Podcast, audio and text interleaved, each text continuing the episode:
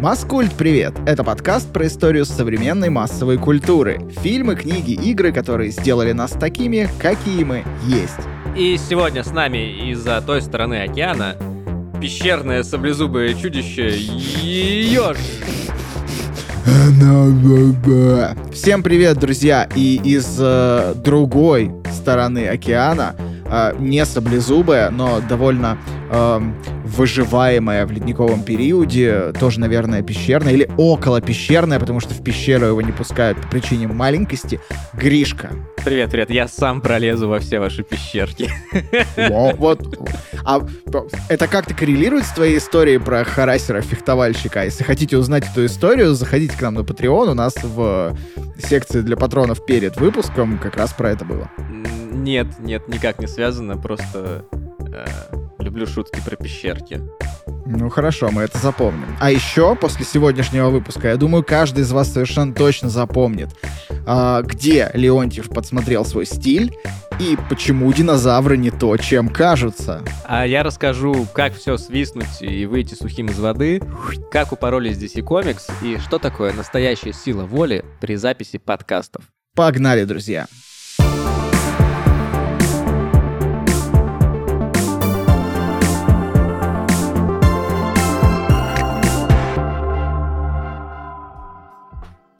Итак, э, поехали. Ханна Барбера Production. Представляет, всю... а... Я всю жизнь говорил Ханна Барбера. Я не знаю, ну, то есть я читал это. Ну, Ханна Барбера. Барбера. Да, да, он Барбера, понимаешь? А это вообще что, фамилия? Да, это фамилия. Ханна — это фамилия. А и Барбера — это фамилия. И кто, что это за люди? Сейчас расскажу. Про них мы еще не рассказывали, потому что это первое творение этой студии. Которая нам попалась, поэтому начнем с 10-минутного биографического бубнежа. Как, все, все как вы любите. Укладывайтесь поудобнее.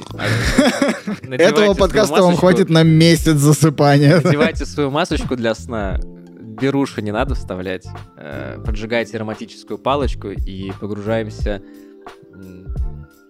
в плавание по волнам истории. Вильям Денби Ханна он же Уильям, он же Билл, родился в 1910 году в Мелроузе, штат Нью-Мексико. В достаточно большой семье, мама, папа и семеро детей. Он был там примерно посерединке. Семья это много путешествовала с места на место. Там, через три года после рождения Билла они переехали в штат Орегон, потом в Юту, потом в Калифорнии, внутри Калифорнии. Много перемещались. А все потому, что была Великая депрессия, и работы у отца не было, а содержать семью надо было. И, и всем было грустненько. Переезжать. Да, да. да, всем было очень печально, и они вынуждены были часто куда-то переезжать э, за работой, собственно, своего кормильца.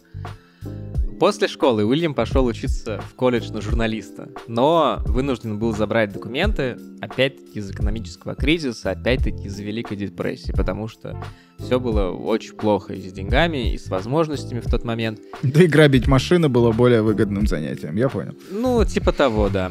После самоотчисления Билл работает строителем, но эта работа заканчивается, опять-таки из-за кризиса. Поэтому юноша уходит работать на автомойку. В этот момент в дело вступает его сестра, точнее, бойфренд э, его сестры, который предлагает ему податься в голливудскую компанию под названием Pacific Title and Art, которая занимается производством плакатов для фильмов и прочего мерча. Я так понял, что они там не только плакаты делали, какие-то там э, листовки, бумажки, там спичечные коробки, короче, все вот это вот э, рисовали. Ханну берут, несмотря на отсутствие какого-либо э, художественного образования. И вскоре выясняется, что вообще-то у него как бы талант, причем достаточно сильный. И его переманивает анимационная уже студия под названием Harmon и Icing, где он, опять-таки, без образования достаточно быстро становится главой отдела рисования и раскраски. А студия это, между прочим, это не просто какая-то студия, они сделали Looney Tunes. Вот те самые Looney Tunes. Ты же знаешь, что не Ну, я, у меня почему-то в голове какая-то мелодия играет, и вот эти вот маленькие свинки, да, и какие-то еще штуки. Да, да, да, да, да. Вот это свинка, это, это желтая канарейка, котик, Даффи Дак, по-моему, оттуда же. В какой-то момент студия, которая раньше работала на Warner'ов, решает перейти под крылышко метра Голдвин Майерс. И если у тебя сейчас в голове не прорычал лев, ну, то... Ну, то, то мне прям печально. Надеюсь, у слушателей тоже в голове. Хочешь услышать, як прорычал... лев рычит? А в 1936 году э, Ханне доверяют срежиссировать свой первый мультфильм. Вот уже настолько он сильно прокачался, этим мультфильмом становится Ту Спринг. Это часть сериала Happy Harmonies. У меня есть какое-то ощущение потустороннее, что я какие-то Happy Harmony смотрел. То есть это как будто бы какая-то антология, где э, каждая серия это где все пляшут, что-то смеются, радуются, все это под какую-нибудь песенку, все это черно-белое, и, и вот. Мне почему-то кажется, я это в детстве смотрел, но это не точно. У меня могут быть какие-то ложные воспоминания. Так или иначе, э, спустя год после того, как э, Ханна это делает, уже сам МГМ Метро Голдвин Майерс, будут дальше так называть, они решают, что мультики это, короче, круто. И рисовать мультики надо самим. И они заканчивают партнерство с Харман и Айсинг. Они больше не хотят на аутсорс отдавать рисование мультфильмов. Но они приглашают часть сотрудников Харман и Айсинг себе в офис, потому что Харман и Айсинг, у них как было, я так понимаю, эксклюзивное сотрудничество. И они говорят, ладно, раз мы вот вам вообще все теперь у вас плохо с работой, давайте мы хотя бы часть наймем. И там в первых рядах э, был э, Билл Ханна. И когда он в 1937 году пришел в новый офис, свой, ну, для себя новый, то обнаружил, что напротив него э, сидит и трудится некто по имени Джо Барбера. Вот. Джо Роланд Барбера родился в 1911 году в Нью-Йорке, в районе Литл Итали, э, в семье итальянских иммигрантов, разумеется. Он родился в маленькой Италии. Ой, но сделал ли он это с уважением? Ты точно, ты вот хочешь мне с утра настроение испортить, я не понимаю, а? Скотина. А, в отличие от э, Ханны, Барбера рисованием увлекся еще в школе. А еще он, правда, увлекался боксом и выиграл несколько титулов, так что мы могли Э, как-то, если бы история сложилась немножко иначе, мы могли бы иметь не крутого э, художника мультфильмов, а мы могли бы иметь крутого боксера. Но бокс все-таки не был мечтой малыша Джо. Джо хотел рисовать. И отчаянно пытался стать аниматором после того, как э, там, 29 году в старшей школе увидел э, диснеевский мультик под названием «Танцы скелетов». Чем-то он его очень сильно впечатлил. Но Понятно, что никто его аниматором брать так просто не хотел, поэтому Джо работал на разных работах. В старшей школе он работал э, посыльным местного портного. После окончания школы устроился в банк, и хотя это вроде как типа крутая какая-то работа, наверное, но работал он там исключительно ради денег, э, чтобы жить как что-то кушать, и его интересовало только рисование комиксов и фильмов. Джо рисует много. Он рисует эти стрипы, веселые картинки, рисует комиксы, относит это во всякие газеты, где-то его даже печатают, но все это не приносит ему какой-то там всемирной славы или уж тем более возможность уволиться с работы в банке и пойти ну, э, заниматься только рисованием. Угу. В какой-то момент он даже пишет Уолту Диснею письмо и говорит, Уолт, у меня тут такое дело, я вот хочу стать аниматором, хочу рисовать мультфильмы, но великая тут депрессия какая-то нарисовалась. Что делать? Он получает ответ от Волта Диснея. Волт Дисней говорит, слушай, ты классный вообще молодой человек, я но, скоро поеду но, в Нью-Йорк. Извини. Я скоро, говорит, поеду в Нью-Йорк, я тебе позвоню. Может как быть. Как ты думаешь, позвонил он или нет? Вот они никогда не перезванивают. Да, эти вот э, Уолты всякие. Эх. Уолт, где ты? Нарисовался, хуй сотрешь. Ну-ну. Что? Что ты несешь? А, да. А, короче, да, ответа он, конечно же, не получает, но это его не останавливает. Он продолжает упорно идти к своей цели, записывается на курсы рисования, который оплатил там с денег, э, которые скопил, пока работал в банке, и устраивается в художественный департамент Fleischer Studios. Это студия, которая сделала морячка Папая, который очень любит кушать шпинат, и он очень сильный, шпинат придает ему силу. Вот это дерьмо я в детстве смотрел, прям натурально я на него подсел в какой-то момент, очень много мультиков показывали про Папая, я смотрел, было очень клево.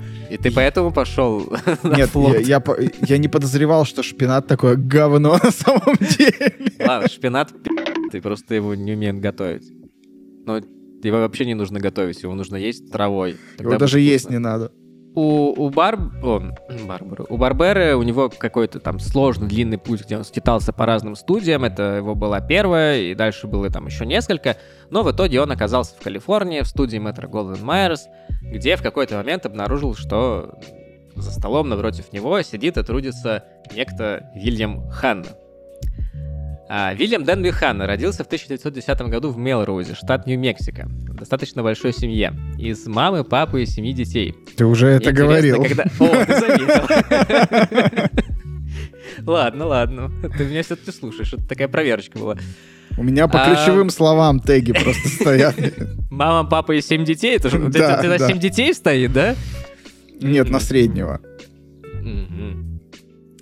А, в общем, они познакомились и очень быстро поняли, что вдвоем они будут просто отличной командой. И они начали работать вместе. Первой их совместной работой был мультик под названием «Кот получает пинка».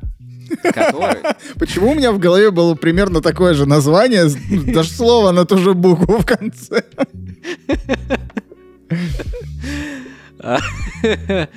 А этот мультик, Пакетец, прочим... конечно же, кто не понял. Вкусный да, пакетец. Получает, э, Кот получает приз, да, э, призы. А мультик этот был номинирован на Оскар, между прочим, в номинации «Лучшая анимационная короткометражка». А, и хотя начальники Ханны и Барберы не очень-то хотели, чтобы э, эта история продолжалась с котом, но они пошли наперекор, и спустя два года, в 41 году, мир увидит Тома и Джерри — над которым наши друзья проработают следующие 17 лет. А, то есть Они это, дел... по сути, типа пилот Тома и Джерри? Да, да, да. Это, это как бы первая серия, пилот, нулевая серия, как угодно Офигеть. можно называть. Пич. Но, да, там, там не было Джерри, собственно, но кот, который получает пинка, это Том. По сути, кот всего. получил Пич в этот момент. Mm-hmm. Mm-hmm. Что с тобой? Снова жопа болит?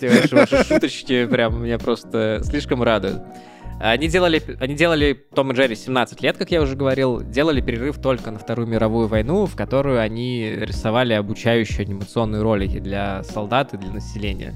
Вот Я мне, не знаю, мне, какие именно. Мне интересно, как выглядели обучающие ролики от создателей Тома и Джерри для солдат. Типа ролики, как убивать японца. И там, типа, вот эти классические Том и Джерриные темы. Типа, вы высаживаетесь на берегу в Нормандии. И посмотрите наверх. Должен быть рояль. Ваша задача загнать немца под рояль. Там, типа, нарисуйте проход на стене. Немецкий танк врежется в него и взорвется. Часть из этого потом в ДМБ, по-моему, переняли. Про изменение ландшафта.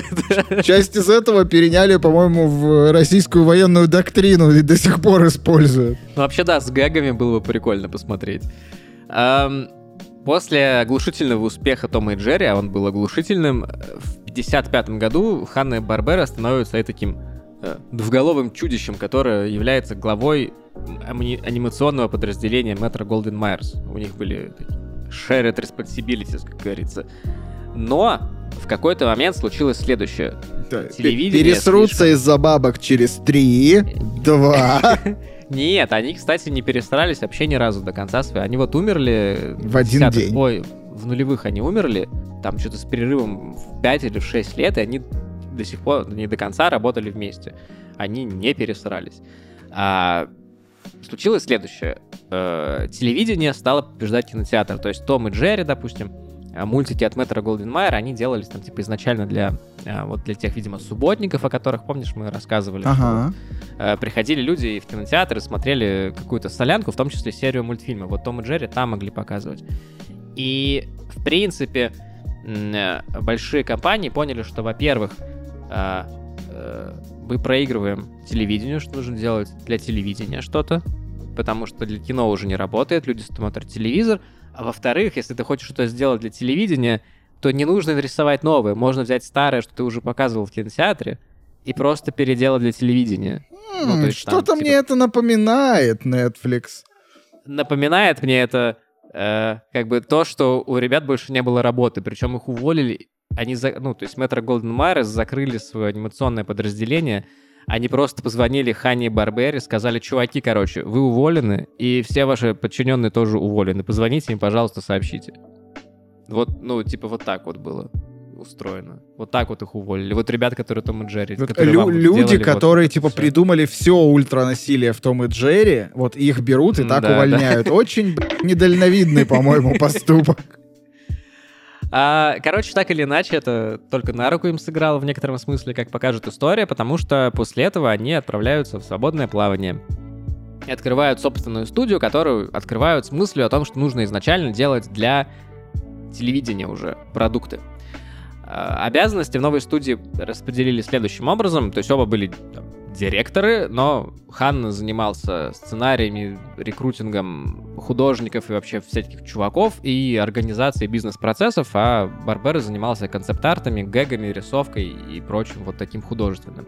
Кстати, порядок фамилий в названии был выбран монеткой, так что если бы монетка упала по-другому, у нас была бы Барбера Ханна Production. Это, в принципе, не очень звучит, но если вот я пытался, я вот несколько раз подряд повторил это словосочетание, и, в принципе, я уже как бы ну, в какой-то момент такой думаю, да, это нормально звучит, то есть тоже так могло бы быть.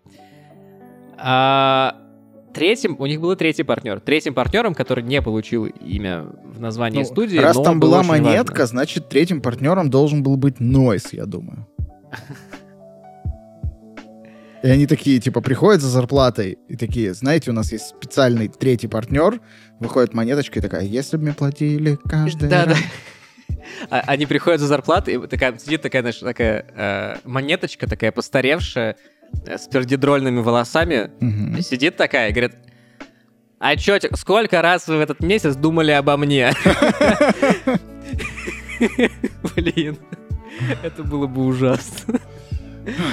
Короче, у них был третий партнер, чувак по имени Джордж Сидней, который отвечал за business relations. Вот я не знаю, как это по-русски. Как это Ну, по-русски? Взаимоотношения с бизнесом. ну, взаимоотношения типа с, я. бизнес- с партнерами, Да. типа ты. Э, он заключил на первых порах очень важную сделку с подразделением Columbia Pictures, которое называлось Screen Gems.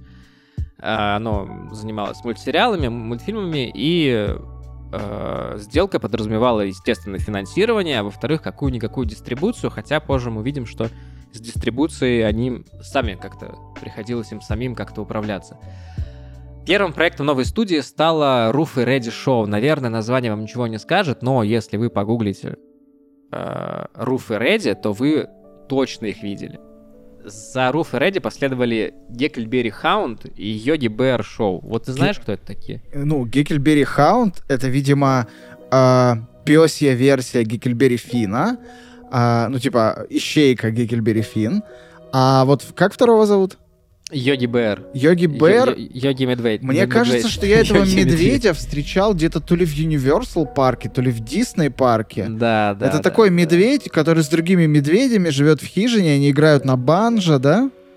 Нет? Я не помню насчет банжа, а, но я, во-первых, в детстве смотрел эти мультики, во-вторых, у меня были какие-то мозаики, футболки, короче, у меня был мерч с ними. Ну, типа, медведя я помню, да. Они а, на, ну, на постсоветском пространстве они не очень известны, но точно все их видели. Ну вот, э, ну потому что Гекльберри Хаунд это такая синяя, очень добрая, немножко упоротая собака.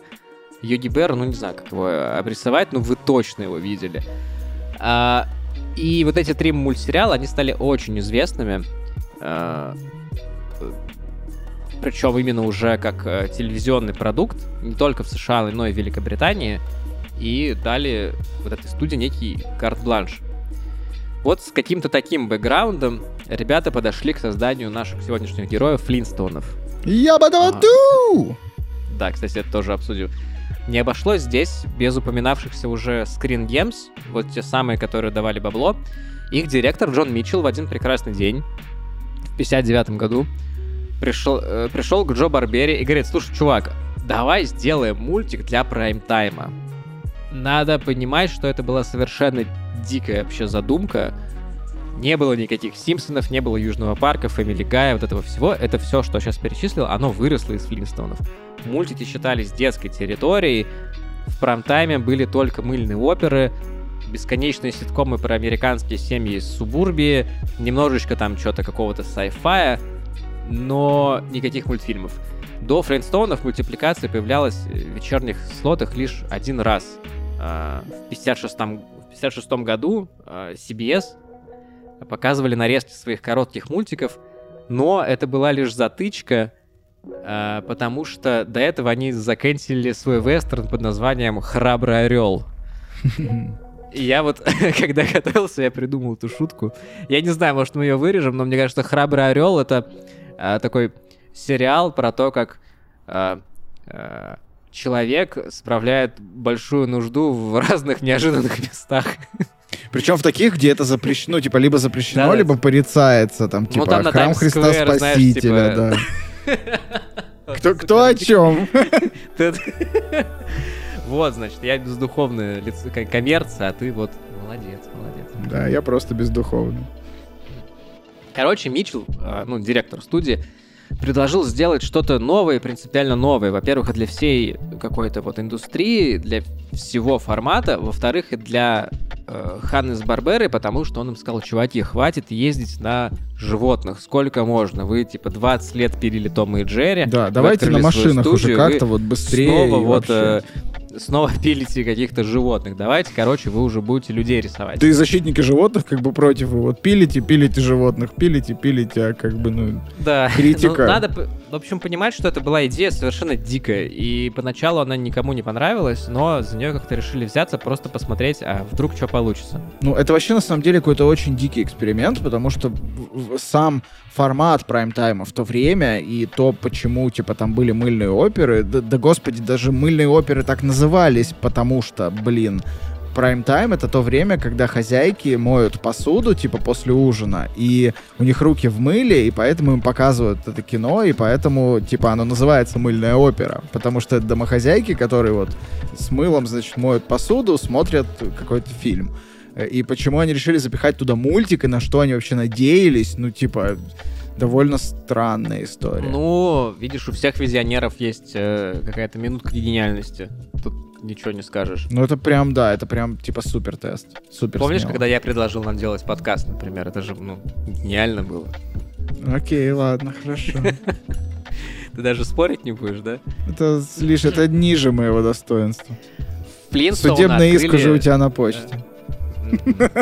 Флинстоуны открыли целый ряд каких-то новых вообще направлений. То есть это был не только первый мультик в прайм-тайм. Это, допустим, был один из, там, чуть ли не первый мультсериал, в котором серия занимала полчаса. Потому что до Флинстоунов серии длились от силы 10 минут. И если э, слот в эфире занимал те же самые полчаса, то просто показывали несколько серий подряд. Или там, разные серии разных мультфильмов. И вот э, какую-то такую вот задачу в такой какой-то вот конъюнктуре поставил Митчелл перед Ханной Барберой, и те вроде как справились неплохо. Проект нового мультсериала имел в себе целый ряд преимуществ, который позволял э, ожидать успеха у зрителей. То есть они изначально пошли по простому пути. Они что нравится зрителям? Зрителям нравятся ситкомы. Вот в тот момент самыми популярными вообще э, сериалами на ТВ были э, «Папа знает лучше» и «Leave it to Beaver». Оставьте это бобру. Я не- знаю, кто там бобер, но, наверное, какая-то фамилия. А это был ситком, да, про бобра? Да, и то, и другое было У меня ситкомом. есть, у меня есть идея. Дело в том, что в, английском языке на сленге бивер это как бы, ну, э, ну, А, ну, вагина. да. и типа, возможно, это был сериал про сильную женщину, которая, когда случалось какое-то дерьмишко в семье, все не знали, что делать, она такая выскакивала и такая «Leave it to beaver!» Типа, я разберусь. И Да, за эту Типа, шутку меня стоит отменить. она, наверное, и с храбрым, храблым, храбрым орлом разобралась. Надо думать. Храбрый орел такой, меня не пускают в храм Христа Спасителя. Она такая, leave it to beaver. Ща я разберусь. О, Бивер Райт. Ты же понимаешь, что, ну, это по сути Pussy Riot. Все, ну, все типа, закольцевали. Да, да. Молодцы. Я говорю, нам стендапы надо писать. Ух, мы с вами весь вечер. Короче, неважно про что, кто такой Бивер или что это. А главное, что оба этих сериала, это были ситкомы про жизнь семей в субурбе. А, и они, Ханна и Барбера, тоже... Барбера. Вот я не могу перестать говорить Барбер. Барбера. Они Просто тоже встали в этот замечательный и хайповый ряд. Также было решено, что мультик должен быть обращен не только к детской аудитории. Детям он вообще мог показаться там скучным, неинтересным, и таким он им казался поначалу. Но, пожалуй, опять-таки, там, без Флинстонов не было бы Симпсонов, без Симпсонов не было бы там самой лучшей игры на ПК в истории человечества, да? То есть вот, ну, нужно понимать такие вещи. И, в принципе, формула делать мультики там для взрослых в первую очередь, а уж потом там для детей, если рейтинг позволит, она и до сих пор работает нормально. А, то есть Флинстоуны это, ну, типа в базовой Первый концепции мультик, мультик все-таки, ну, блин, мультик для взрослых на русском языке звучит не очень хорошо. Ну да, мультик таргетированный на взрослую аудиторию. Да, ну да. тогда... Мы потом обсудим, почему, то есть, но... Э, почему это точно так, мы потом это обсудим. Ну, но... Ну так, тогда смысла больше, типа, э, мультик делать дешевле, чем снимать «Жизнь с Люси». Вот тупо конечно, дешевле. Конечно, и, типа, конечно. если ты пускаешь это в прайм-тайм, ты получаешь то же самое, только за меньшие деньги. Резали косты, чуваки. Может быть и так, но тут видишь, как э, у них не было контракта в тот момент еще. То есть они говорят, давайте сделаем прайм-тайм мультик, но у них не было дистрибуции, они потом только дистрибуцией будут заниматься. Так что, ну, это была, как бы, я так понимаю, что сначала идея на уровне идеи, то есть это не была бизнес-идея, это была, типа, давайте вот такое сделаем, типа, а чё, норм. И, ну, вот выяснилось, что действительно норм. Короче, когда все это придумали, что нужно вот сделать что-то такое, в дело вступили сценаристы. Они в тот момент э, плотно работали над Гитлбери Хаундом и другими проектами, они несколько недель пытались придумать что-то этакое, какую-то изюминку, которую, знаешь, не хватает большинству ситкомов, а вот что-то, что делает ситком хорошим и запоминающимся ситкомом. Конечно, семью, живущую в каменном веке, придумали не сразу. Были разные идеи, в том числе сделать мультсериал про ромов или ром. Я очень хочу сказать слово «цыгане», но одна наша слушательница, слушательница заменяет, поэтому... Нет, стой, а почему? В смысле? Это слово. Она, это плохое нет, слово? Вот, вот. Дорогая моя Фас, я все, что я максимально выдал уважение, пожалуйста, вперед к этому человеку. Всегда можешь назвать их ромалы. Вот, вот, вот про них, короче. Но только это а не все идея... цыгане, если что. Есть еще джипси, это другие люди. Да, да, да, да, да, да, да. Это примерно как всех индейцев назвать команчи и запрещать их называть индейцами. Я запрещаю тебе срать, храбрый орел. Блин.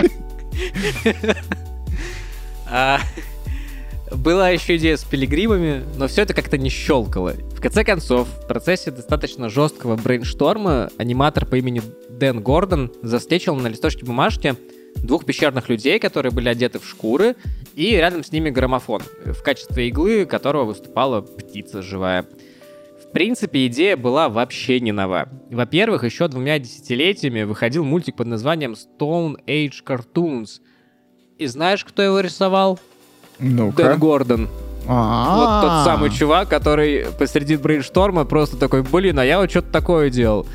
Еще был мультик под названием First Batman от Мэтра Голдвин Майерс, который делал не Ханна с Барберой, потому что они занимались Томом и Джерри, а их делал их коллега. Но они, конечно, там принимали какое-то участие.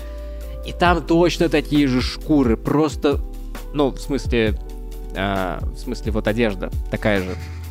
Да-да-да. Про, про, про в Ленобласти, мы поняли.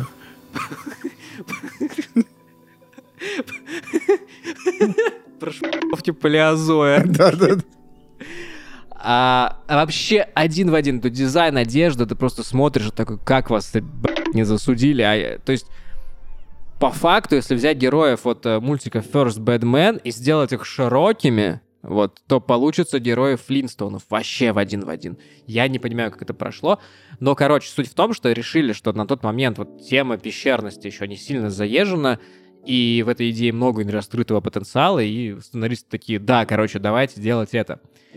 Достаточно скоро представили концепт. Предполагалось, что мультсериал будет рассказывать о жизни Фреда Флагстоуна, это важно, не Флинстоуна, Флагстоуна, такого немножечко высокомерного работника карьера, и его жены Вилмы. Добрый, но острый на язык. Вместе они живут в городе Бедрок, который располагается в графстве Коблстоун.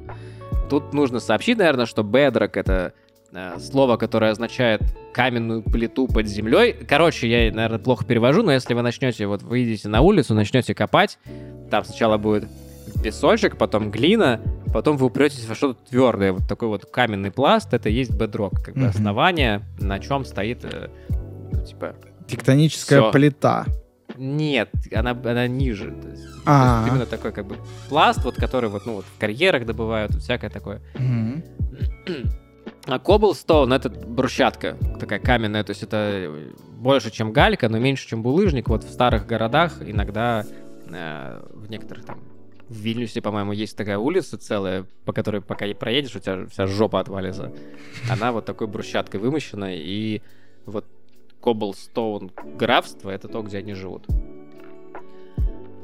А, так мало того, что их идея пещерности была свистнута, костюмы были свистнуты, так, собственно, модель взаимоотношений Фреда и Вилмы и э, Барни и Бетти, это, ну, ладно, нам нужно говорить про сюжет? Наверное, нет. Или Ну, нужно? блин, вкратце, наверное, можно. Ну, короче, да, давайте быстренько про сюжет Флинстонов. Значит, есть пещера, в ней живет э, пещерный, пещерные люди, пещерный город Бедрок в, бра- в графстве Коблстоун. Там живет Фред Флинстоун со своей женой Вилмой. У него есть друган Барни, у Барни есть э, жена Бетти. И они все живут в таком вот modern age, э, но при этом и каменный век. То есть э, у них там вместо пылесосов э, этот слон, э, э, там какие-то номерки на, на работе щелкает динозавр, э, вот эта машина, ну машину точно наверняка все знают, на, на машине нет двигателя, нужно на ней бегать, вот это вот все, они там живут, и так как это ситком, они попадают в какие-то э, интересные ситуации, это достаточно классический ситком, там есть закадровый смех, и вообще вот, э, ну, наверное, так. На самом деле, на самом деле интересная концепция. То есть у вас по сути классический ситком, но рисованный. Да, да, да. В принципе, этого и сейчас такого не очень много, наверное. Ну да. Классического прям. То есть много мультиков с шуточками. Ну, нельзя же назвать Рика и Морти ситком. Нет, это причем Язык прям это прям классический ситком. То есть это из всего, что сейчас есть, это, наверное, какая-нибудь, я не знаю, Ванда Вижн в начале, типа вот эти моменты, Мгм. где у них типа под старину стилизовано. То есть это прям да, вот да, да. жизнь Ну, с кстати, да, Люси. да, это да. прям вот такого уровня ситком. С Люси. Так вот, короче, все вот эту модель взаимоотношений главных героев, они свистнули в сериале Хани Мунерс. И более того, это много где говорилось, что Флинстон это и есть просто прямая па- пародия на сериал Хани Мунерс. И по какому-то случайному случай, по какому-то случайному стечению обстоятельств э, э, это был любимый ситком Билла Ханны. Вот. И он все- говорил, что Все совпадения ситком- абсолютно случайны. Ханна да. Барбера. Он говорил, что этот ситком, он это абсолютно э, как бы э, идеальный ситком, потому что он показывает не прилизанную какую-то семью, а он показывает э, там настоящие какие-то проблемы, там семью, в которой есть какие-то споры, там знаешь, где они друг другу там время от времени достают и всякое такое. Сходство было настолько сильным, что чуваки из Хани Мунерсов хотели засудить Флинстонов, но Но потом им объяснили, что это мультяшные персонажи. Они такие, а, ну. Не-не-не, им объяснили, ну то есть они такие, блин, наверное, э, будет плохо для нашей репутации, если мы будем чуваками, которые э, там, типа, снимут с эфира Флинстоунов. А Флинстоуны уже тогда были очень популярны у зрителей. Они такие, блин, ну, наверное, что-то не будем. Давай, хрен с ним, пусть, пусть рисует там свои эти рисовульки. Более того, над сценарием Флинстоунов одно время работал сценарист Хани Мунерсов.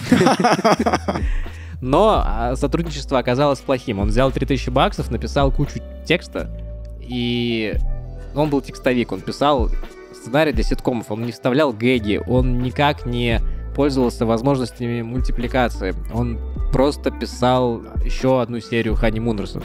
Вот. И поэтому с ним решили расстаться. Но просто сам факт прикольный, что они даже сценариста оттуда свистнули. Они вообще все украли.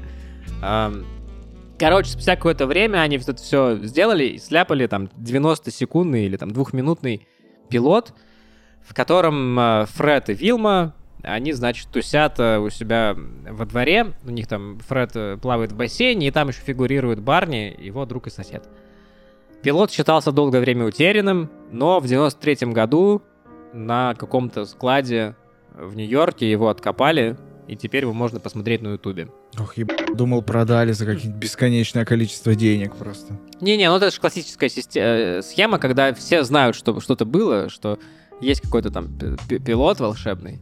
Вот, все знают, что, а, ну, он точно есть, но никто его не видел из ныне живущих. Ну, плюс-минус такое, знаешь. Mm-hmm. То есть, это такая легенда городская, которая постепенно все-таки стала, а, постепенно стала э, явью.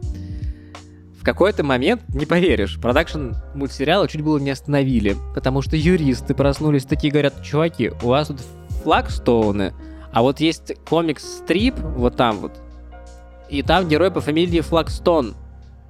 Ай-яй-яй, нехорошо так делать, давайте переименовывать. То есть вот все остальное их не смутило. вот это их смутило. И они поменялись на Глэдстоунов, но Глэдстоуны вообще что-то никому не нравились. И таким образом, где-то вот в, в конце 59-го, Глэдстоуны окончательно превратились во Флинстоунов. В конце же 59-го по другим данным, в начале 60-го. Никто не знает, но, в принципе, это и не важно. Случается типичная для героев нашего подкаста ситуация. Барбера берет этот вот пилот, берет э, сценарий еще двух серий и отправляется в Нью-Йорк питчить. И он ходит 8 недель по всем, сука, вообще по всем каким-то чувакам, которые хоть кто-то как-то могут что-то помочь с дистрибуцией, с индицированием, телевизору показать и везде получает отказы, ну разумеется. Ну, конечно. И за три часа, за три часа до самолета обратно в Лос-Анджелес. Он приходит с телеканала ABC. Я не знаю, что тут чувак раньше делал, потому что ABC все-таки телеканал, а не... Ну, то есть я, я не удивлюсь, если он просто людям рандомным на улице показывал. Говорит, вот, смотрите, у меня мультик, короче, есть. Я вам сейчас быстро покажу. Такой, глупцы Давай с картонкой, на картонке Флинстоун нарисовал. А он приходит э, в ABC, уставший, естественно, там, замученный, и, короче, ABC, которые э, были не прочь поэкспериментировать, такие, ладно, говорят, давай. Э, за 15 минут они еще взяли этот его э, мультсериал, дали ему слот в своем 90-минутном вечернем блоке в пятницу, между прочим. О, нифига себе. Заказали 28 серий. Таким образом, в пятницу 20 сентября 1960 года мир увидел Флинстоунов уже. Я а, Так как сериям заказали просто до хрена, 28, они рисовали очень быстро. И они рисовали э, со всеми грязными приемчиками, которые только можно представить. То есть там постоянно зацикленные анимации. А, если, допустим, главный герой идет, то его тело полностью недвижимо, и только руки и ноги такие тыц-тыц-тыц-тыц mm-hmm. делают. То есть он, он абсолютно... Ну, то есть это видно, если это знать, то это видно. И да, экономили на всем, но как бы успели э, сдать все в срок. Несмотря на то, что предыдущие проекты Ханны Барберы были прям обласканы критиками, вот эти три мультсериала были просто гениальные, а Том и Джерри там сколько наград получил вообще, говорить тяжело. Uh, этот был обруган со страшной силой. Писали, что это раскрашенная катастрофа, что наложенный смех в мультике это просто полный пи***ц, что это сделано вообще непонятно для кого.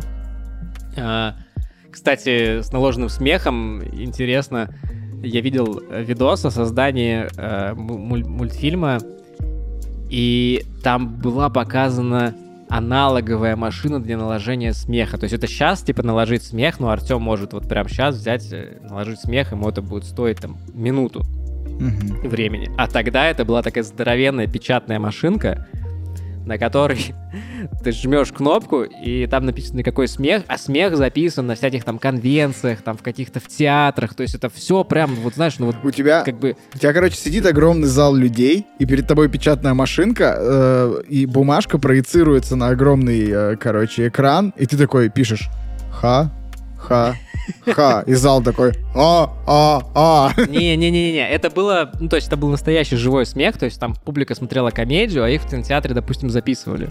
И потом все это Пахнет на, иском.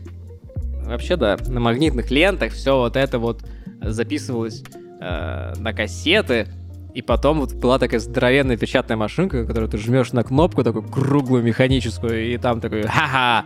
Вообще прикольно получается в, те- в теории, если вы э, были в кинотеатре э, где-нибудь в году, это там в 45-м или в 55-м, если вы были в американском кинотеатре на комедии и смеялись, то ваш смех может быть вообще использован во всех ситкомах там человечества. Так что... о, Но вы, скорее всего, уже умерли. Ну Скорее да. всего, об этом не знаете. А, да, так вот, короче, все было очень плохо с, э, с критикой. И казалось, что все, что идея сделать прайм-тайм мультфильм для взрослых, это прям идея, которая умерла при первом же попытке, как бы при первой же попытке взлететь. Но э, аудитория решила иначе, чем эти обоссанные критики. Она такая, «Ха, мы миллион хомячков, мы не можем ошибаться. И начали смотреть с лютой просто вообще, с лютым усердием. И этот миллион зрителей решил, что это что-то новое, что-то необычное, что-то интересное. Кому-то нравился там юмор, кому-то нравились гэги, кому-то нравился вот именно сеттинг. Вот мне больше всего нравится подмечать, как они вот очень же заботливо расставлены, вот эти вот все прикольчики, как они проинтерпретировали современные механизмы с помощью там а, каких-то предметов из каменного века, да. То есть, Это вообще моя любимая вот это часть. вот. Да. Да, Типа да, да. вот эти вот Это именно как- это исследование сделано. мира. Да, да. А, Это прям дико круто. И вот уже как бы к третьему сезону, а он был заказан, разумеется, даже самые яростные критики признали, что это что-то годное. И э, все уже было у Флинстона хорошо. Наверное, если мы говорим там про звуки, можно было бы рассказать про актеров озвучки, но получится гигантский перегруз с именами и фамилиями, не буду грузить слушателей. А, Короче, просто- они были. они Типа, были, они были очень крутые, и э, они в тот момент как бы были звездами. Я только одну фамилию назову, но чуть попозже. А, Во-первых, говорят, я расскажу просто какие-то мета-идеи, мета-истории. Во-первых, говорят, что актер, который озвучивал Фреда, прям был живым воплощением своего героя. Такой же какой-то а, такой раздолбайчик, вот. А, Гена Букин. да, а Барни... Да-да-да, кстати, очень похоже. Я все пару серий смотрел, ну, наверное, да. Барни озвучил человек по имени Мел Бланк. Это вот то, что я назову. Человек, которого называют человеком с тысячу голосов. Он озвучил просто какую-то неприличную гору мультяшных героев. Там Порки Пик, Бакс Банни, Даффи Дак, Кот Хитклифф, между прочим, вот из того самого выпуска э, про Кот Оскар. И еще примерно миллиард, просто миллиард незнакомых мне лично героев. А, вот если зайти на Википедию с компании, с телефона, полтора экрана, представляешь? Офигеть. И э, ощущение, что, допустим, Луни Тюнс, он вообще в соло озвучивал. То есть ты просто смотришь туда, смотришь, кого он озвучивал, и понимаешь, что это типа все, кого ты знаешь, но ты точно не знаешь никого, кроме этих ребят. Так вот, в 61 году он очень, ему очень нравилось озвучивать Барни из Флинстонов. Он попал, к сожалению, в аварию. Он две недели был в коме, а потом он несколько месяцев валялся в кровати, полностью закатанный в гипс. Вот знаешь, как вот, собственно, как в мультиках, когда ты полностью в гипсе, у тебя вот все на веревочках руки-ноги висят. Ага.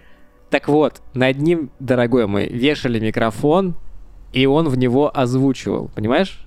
Подход. Мгм. Вот это желание записываться, а не вот это вот, о, у меня похмелье, я сегодня не могу, у меня там настроение плохое, мне не получается сегодня записать, я там день рождения отмеч... Вот, человек, сука, все кости себе переломал, в гипсе лежит, просто на нем микрофон вешают, он в него говорит, потому что он любит свое дело. Понял? Понял? Понял? Нет, ну если бы я лежал весь в гипсе, я бы тоже, наверное, записывался. Хули еще делать просто? Ты не можешь пойти в бар или на день рождения в такой ситуации? Ну и да-да-да, ладно. А, важными можно бухать, кстати. Ну, Сейчас- все зависит от того, какие препараты он принимает. Наверное, важными такими э, аудиальными знаками там, от, отличия Симпсонов являются саундтрек.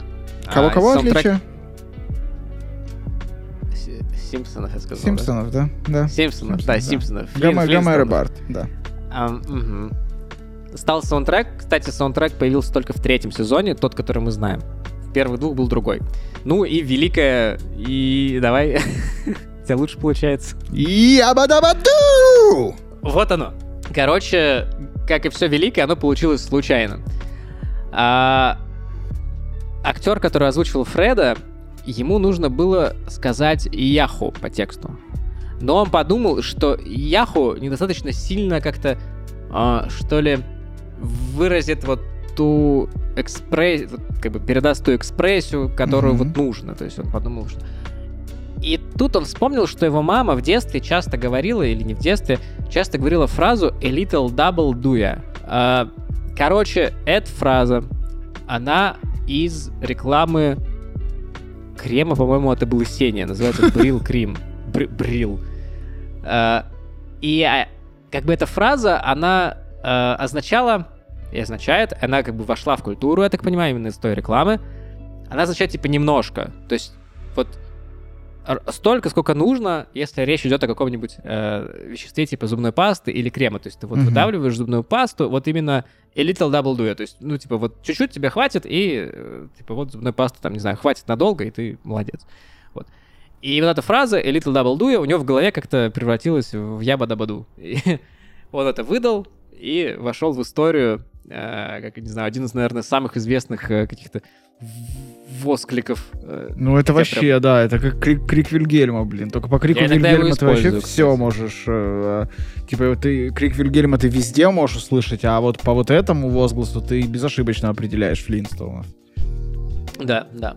А, оригинальный мультсериал выходил на протяжении шести сезонов из 166 серий, и помимо того, что я уже сказал, он прорубил еще ряд таких окошечек в тогдашней культуре, а, и одним из них в это сложно вообще поверить, но это тот факт, что Фред и Вилма — это одни из, одна из первых семейных парк в ситкомах, которые спят в одной кровати. Прикинь. Так, Оказывается, погоди, в те в времена в ситкомах и вообще как бы в фильмах, ну, мы про ситкомы, угу. супруги частенько спали в разных кроватях, или нам этого вообще не показывали. А тут у нас есть просто кадр, где они лежат в одной кровати. То есть, типа, вот настолько пуританские. Вот настолько, да. До этого был только один ситком под названием «Мэри Кейн и Джонни» в 47 году, где не главные герои, но второстепенные нам показывали, что они спят в одной кровати. А вот такого не, я не поверил сначала, но это в нескольких источниках эта информация есть. Вот, вот так вот, представляешь? 60-й э, год. Гагарин в космос через год полетит. Да, а, а в Америке не, не ябутся. Нет. Да, в Америке не было секса. Ну, то есть он был, но не в кровати этого. А, в Америке был секс, Без духов. Он был только в рекламе. Все, все позовет. В машинах, холодильниках, э, духовках. Да, да. Понимаешь, пока советский человек должен был в кровати, э, как бы спать, то тут вот. Также э, целая арка аж на 9 серий третьего сезона была посвящена беременности Вилмы, после которой у нее и Фреда родилась дочка под именем Пеблс. И, скорее всего, это первая беременность в мультфильмах, э, где герой, ну, то есть, во-первых, видимо, не животного, видимо, главного героя, и которая закончилась рождением. То есть, прям мы увидели весь процесс от начала и до конца. Это вообще, в принципе, во-первых, в мультисериалах одна из первых, чуть возможно, даже и первая арка, в принципе, арка, понимаешь? Угу. А во-вторых, это беременность, которую нам показывают в мультике. Такого раньше вообще не было. Кстати, про беременность не могу не посоветовать. Мультик про то, как чешский Кртек принимает роды. Это чего? Мой любимый, мой любимый мультик. Подожди, это вот тот крот, который с да, ежиком? Да, да, да. Есть да, серия, он принимает... где он принимает роды? Е- есть серия, где он принимает роды. У кого, я боюсь спросить? у, у кротихи. Боже мой. Нам Ужас не показывают, какой. как они зачинают, но... Народы нам показывают, ну, как реально, это моя любимая да? серия. Да, кстати, если у вас есть своя любимая серия мультика про Картека, то пишите в комментариях, потому что... Обожаю Картека. Да. Надеюсь, после этого Артем не сделает мне какую-нибудь гадость на монтаже. Я не знаю, вдруг я неуважительно отнесся к Картеку. Короче, а, мало беременности. В мультсериале также была освещена проблема и бесплодности, между прочим. Потому что у Барни с Бетти, это вот друг Фреда, у них не получается завести ребенка. И в мультике такое вообще в принципе по телевизору такое показать, там, в 60-х, это ни хрена себе, ну нет такой проблемы, типа, у человека, что такое? Мы как бы все замалчиваем, да, нет, тут не бывает. Тут оно в мультике, и они в конце усыновляют э, вот этого бам-бам, вот этого их ребенка. Самый сильный малыш на планете. с Бом-бом. Ну ты француз, я балдею. Короче, врубаешь, то есть это они показали настолько непростую, как бы, а, какую-то проблему осветили. Вообще, В да, это сериале типа это- это остро-социальная какая-то история, типа это в сих мультике. пор, как Это бы, ну, то есть сейчас бесплодность это, наверное, как такой а, сценарный ход, да? Ну, сейчас То это, есть, между а прочим, давай очень важная вот проблема. бесплодно в пятом сезоне и посмотрим, что он будет делать. Но Сейчас это, тогда про между вообще прочим, говорили. Очень Ну да. важная проблема, потому что я тут недавно читал исследование, что за последние 20 лет мужская фертильность в мире упала на 50%. И Это несмотря на этот, как его, глобальное потепление. Ну так все правильно, типа, стало теплее, не надо под одеялком греться друг с дружкой, всем жарко, и все, фертильность А. падает. Кошмар. Да? Ты точно правильно понимаешь слово? А, да, во-первых, а, да, во-первых, почему во-первых, я уже часто рассказываю что-то. А, Дочка Фреда и Вильмы изначально вообще должна была быть сыном по имени Фред Джуниор. Но в какой-то момент, когда Барбера такой, да, говорит, у нас должен быть ребенок, это будет сын. Ну, его спрашивают, какой будет пол? Он говорит, сын, это будет, типа, кусочек нашего камешка Фреда. К нему приходят, говорят, слушай, чувак, у нас тут, короче, есть контактик с чуваками, которые делают игрушки, и у них есть офигенная заготовка на куклу-девочку. И Барбера такой, у Фреда будет девочка. Но он будет думать, что это сын.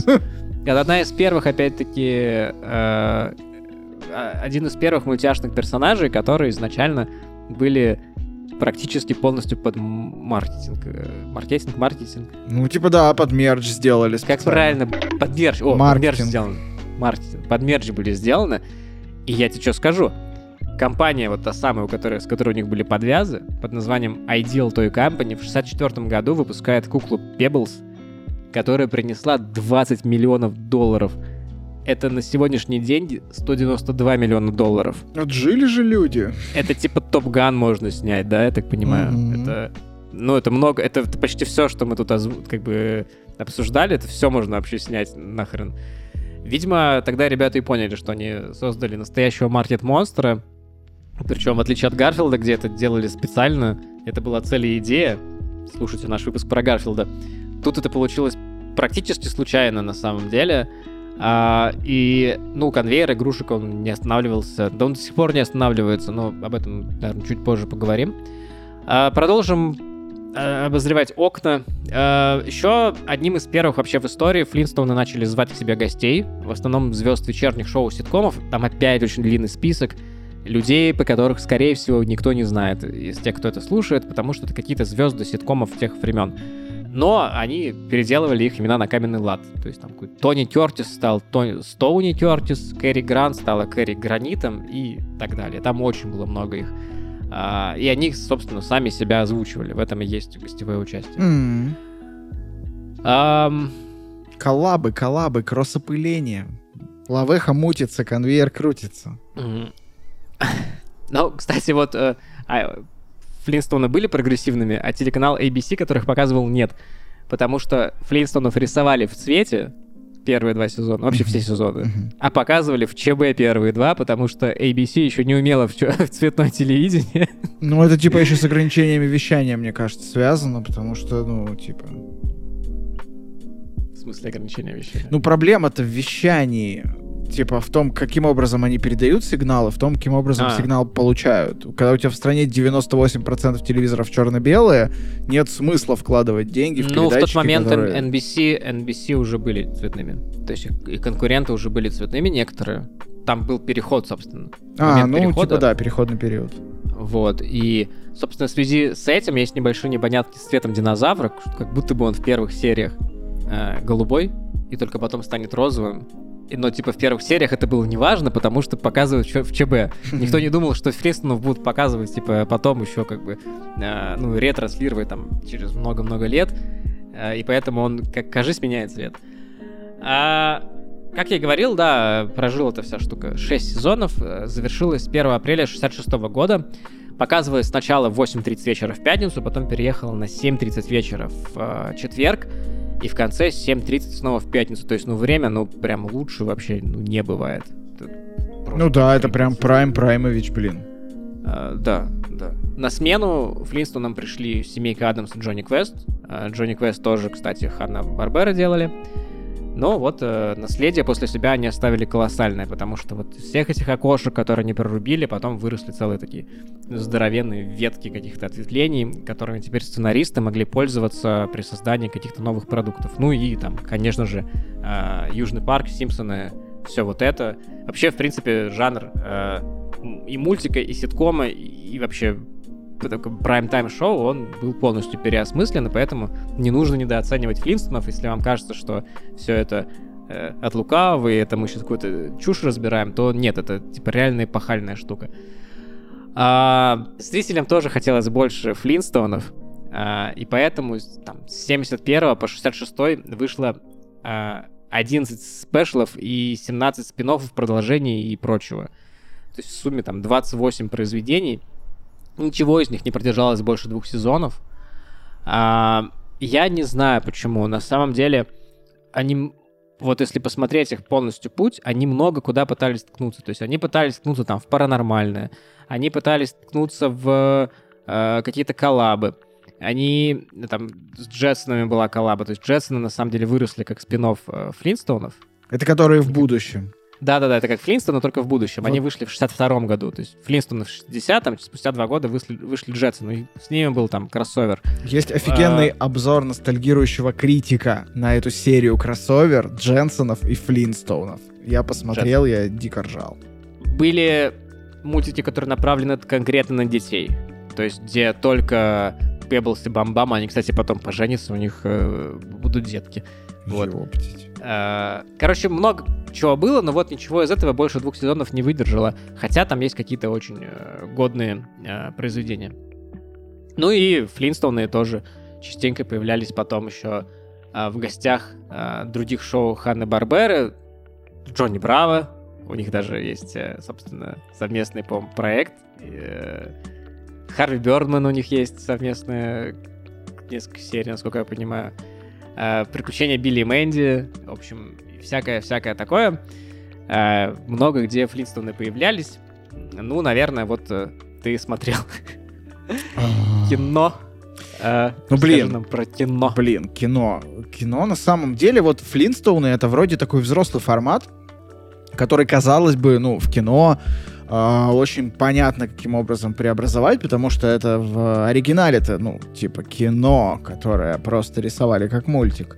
Но оказалось, что нет.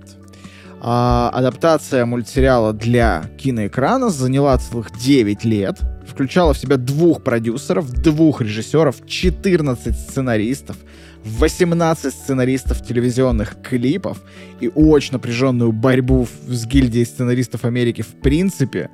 А, и они там обсуждали даже, типа, зам комитетом каким-то, э, ну, нужна ли такая концепция в принципе. А знаешь, как э, называется э, группа сценаристов, которые ничего не пишут? Нет. Разгильдия. Подумал. Да, это когда они бастуют.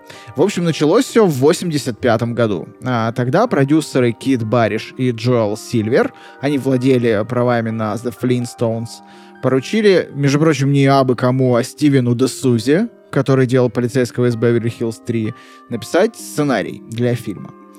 Проект не очень охотно шел, а пока не отскочил к Universal и Amblin Entertainment Стивена Спилберга. Вообще, по словам режиссера Брайана Леванта, а, мозговой штурм Спилберга произошел во время съемок всегда с Джоном Гудманом.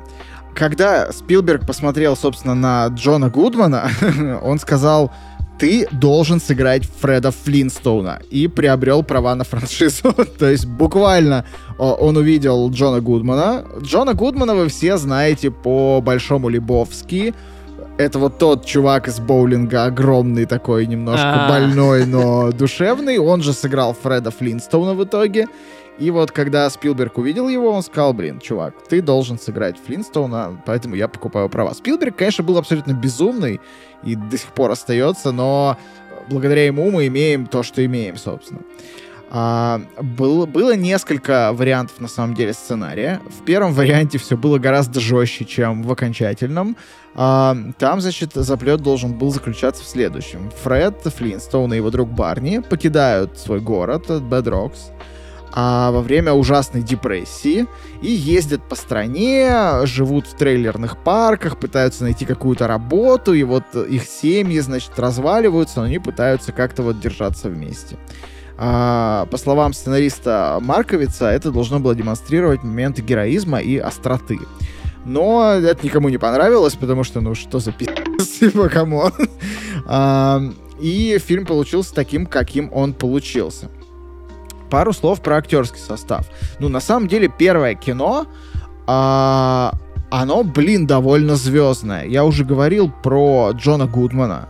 А помимо Джона Гудмана мы видим там Кайла Маклахина. Это, собственно, Поля Трейдес из э, старой версии Дюны или агент Купер из э, Твин Пикса. Я уже думал, ты не вспомнишь. Ну, come on. Это Холли Берри. Холли Берри, секунду, о, да, да. да, Типа да. еще до своей известности. Это там чуть ли не одна из Там, первых кстати, работ. костюмчик-то поинтереснее, чем у кошки. Ну, я ничего не- если я правильно помню, Берри, я- Холли Берри это просто это стержень, на котором удерживается ваш интерес к этому фильму. А, Рик Моранис.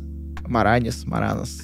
Короче, Рик Маранес очень крутой чувак, как мне кажется, офигенный комедийный актер. Вы его видели в «Охотниках за привидениями». Это он был вот этим соседом, э, гиком, который в итоге э, стал этим... Как его там звали?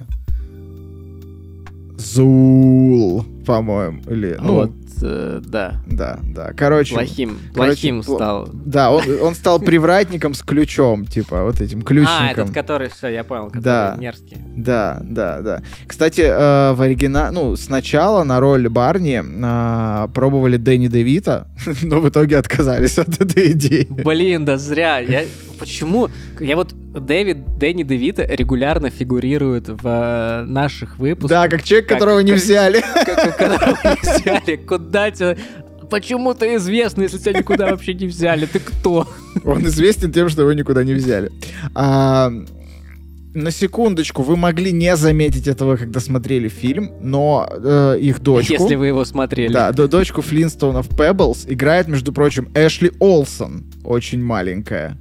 Одна из тех самых близняшек Олсон, которые вы потом всех успели заебать в 90-е во всех этих бесконечных фильмах про А близняшек. как они выбрали, какую из них э, Я не брать? знаю, мне кажется, рандомную взяли. Дайте Не, Могло же еще быть такое, что они э, брали... Там же есть... Вот, по-моему, в каком-то сериале, э, в каком-то фильме советском есть э, тема, что очень много близнецов было э, в фильме, потому что нужно было много снимать, а был какой-то закон, который запрещал снимать сколько-то часов в день ребенка. В советском фильме? Да, да, да, да, да, да. Ну вот будет тебе А. домашнее задание. Разберешься, вернешься. Что-то такое меня есть. То есть у меня, у меня- ну то есть я знаю. Это та помню- серия Яралаша, где вы двойняшки? Нет, тройняшки мы я писать ходил. Потому что гильдия актеров не дает мне возможность писать. Какой же... как- какой же ты кладезь. Я тебе О, скажу, да, о, да, о, да. Просто... А знаешь, кто еще был кладезем? А, режиссер, который в итоге снимал э, Флинстоунов, Брайан э, Левант. Он на самом деле огромный фанат э, Флинстоунов, чуть ли не с детства. Типа он... весит много или что? Нет, нет. Он обладатель самой большой коллекции мерча. Уже был на момент типа начала съемок по Флинстоунам в Штатах, если я ничего не путаю. Охренеть. Ну, то есть он прям дико упоротый по Флинстоунам, как бы. А, и это очень чувствуется, потому что а, первый фильм, как мне показалось, довольно неплох. Он очень своеобразен, его, правда, надо смотреть с такой ноткой иронии. Он, конечно, постарел, но они, по-моему, не растеряли самые основные приколы, которые были в оригинальном мультсериале, и добавили туда такую перчинку Спилберга. Потому mm-hmm. что, например, компьютерные эффекты а, и аниматронику им помогали делать чуваки, которые делали парк юрского периода. Вот этого динозавра типа Дина, которых домашний питомец, его рисовали чуваки из парка юрского периода. А частично это вообще была аниматронная кукла в некоторых сценах. То есть там куча аниматроники, и это видно в первом фильме. Ты прям смотришь и такой, вот это они заморочились. Ну, аниматронная же динозаврина, блин, очень круто. А, и я когда смотрел, я на самом деле сначала начал как-то кринжевать, а потом отпустил немножко эту историю и начал получать удовольствие. Потому что это правда такой... Это вот, блин, как серия мультиков Флинстоуны, но просто в кино. И получилось, правда, не в срата. А как, как, ты, как тебе кажется, он больше для взрослых или больше для детской аудитории? Я объясню свой вопрос, потому что а, оригинальный мультик, вот, который 6 сезонов шел, он постепенно переходил от взрослого к первом сезоне взрослый-взрослый, к очень детскому в последнем. Слушай, я, если а, честно, так до конца и не разобрался, потому что... То есть, если первая это ситуативная комедия полностью, то последняя ага. это почти полностью гэги. Это просто одни, одни за одним там они, как ну, блин, Джерри примерно. Очень сложно, потому что здесь на самом деле есть гэги такие типично детские, простые, и здесь в целом канва довольно взрослая, потому что... Холли Берри. Холли Берри, да. Из чего, про что вообще фильм? Типа, существует Фред Флинстоун, а, и, значит, он работает на карьере, у него есть друг Барни, а, у Фреда есть жена Велма, у Барни тоже есть жена Венди, да, по-моему?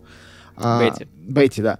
И, значит, тут они дружат, и Фред Флинстоун в какой-то момент все свои сбережения отдает своему другу Барни для того, чтобы они, чтобы друг мог, значит, усыновить ребенка, ну, взять из приюта доисторического ребенка. А, он не рассказывает об этом жене, ну, потому что, типа, все деньги просрал мудак. Но в итоге жена все-таки узнает, хвалит его, и вот он молодец.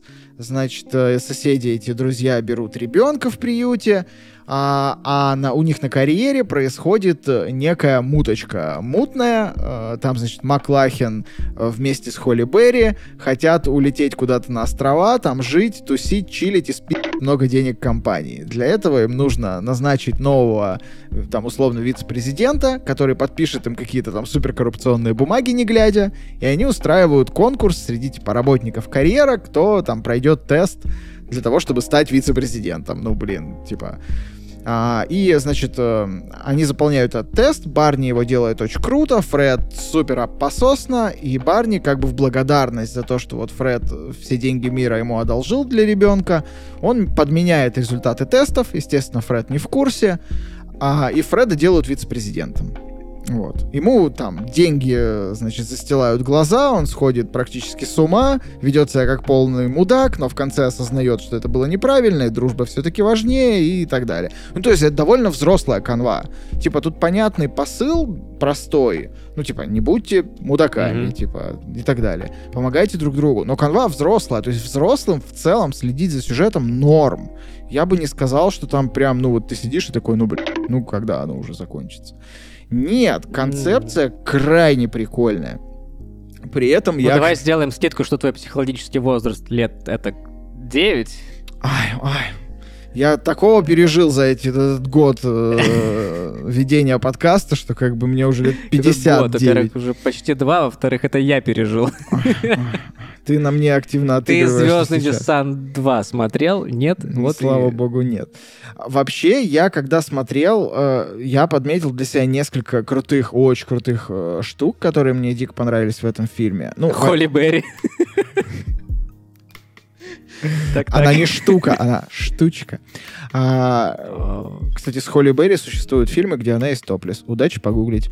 А, короче, во-первых, динозавры не то, чем кажутся. И не только потому, что здесь есть Маклахин, а, но и потому, что, а, мне кажется, этот мир немножко безумный. Ну, в смысле, мир Флинстоунов. Они там натурально настолько а, неприкрыто и жестко юзают динозавров. У них буквально динозавр отвечает за то, чтобы быть лифтом. Типа, специальный летучий птеродактиль поднимает их и опускает постоянно. И в мультиках, насколько я знаю, были даже моменты, когда динозавры, вот эти вот прислуживающие их миру, а, пробивали четвертую стену и начинали разговаривать со зрителями, типа, жаловаться на жизнь, там, типа, вот как они меня заебали, постоянно юзают, меня и юзают. Ну, типа того.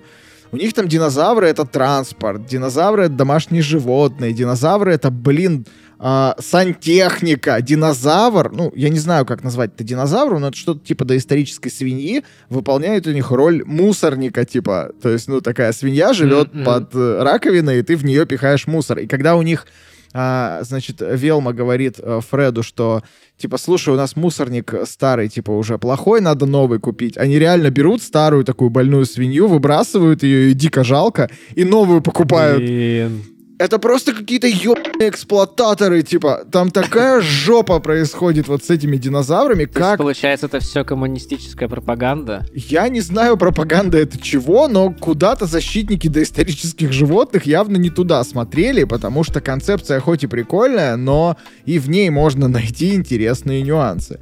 Самое интересное, что как бы в мультике, что в фильме для меня, я уже говорил, это то, как они заменяют и адаптируют современные реалии в каменном веке. Ну, то есть вся вот эта техника, машины, какие-то граммофоны. Каждый раз интересно, когда они что-то новое изобретают и показывают тебе какую-то вот новую штукенцию, а ты просто Блин, а прикинь, офигеваешь. была у человека работа, то есть наверняка же был ответственный за антураж. И он такой сидел целыми днями, такой...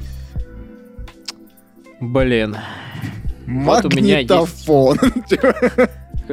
Вот у меня есть фотоаппарат что похоже на фотоаппарат. Вот, кстати, фотоаппарат — такая коробка, в которой сидит маленький птеродактиль, который смотрит в дырочку и выдалбливает э, из пластиночки фотоизображение. Ой, бедняжка. Да, ты понимаешь, его там хоть все кормят? Я не знаю, это не показывают а, ни разу. В комиксах, кстати, его кормят. Это, ну, не птеродактиля, но э, в комиксах есть момент, где Фред покупает хавку для э, бытовой техники. Ну, про бытовую технику, кстати. У них, у него в офисе у Фреда есть такой, типа, птица-секретарь, но это что-то типа автоответчика, с которым он... А, это птица-диктофон. Так там это преподносится. То есть он что-то наговаривает, птица запоминает и, типа, воспроизводит. И эту бедную птицу, блядь, таскают за собой весь фильм. Там в ней один из главных, э, э, типа, заплю- замутов. А эта птица в итоге, короче, помогает им победить вот этих всех злых злодеев. А, но Холли Берри оказывается хороший все-таки в конце. Вот. А, и, ну, его тоже дико жалко, потому что вот динозавров в этом фильме действительно жалко. А, еще мне очень понравились актеры-дети. Типа, ладно, бог с ней с Пэдлс, но... Аккуратнее. Блин, чувак, бом-бом играет просто, сука, гениально. Я прям в шоке. Обычно актеры-дети — это очень такие ограниченные, простые какие-то роли, потому что, ну, блин, очень сложно с хорошими актерами детьми. Я сейчас э, суну тебя вместе с детьми-шпионами.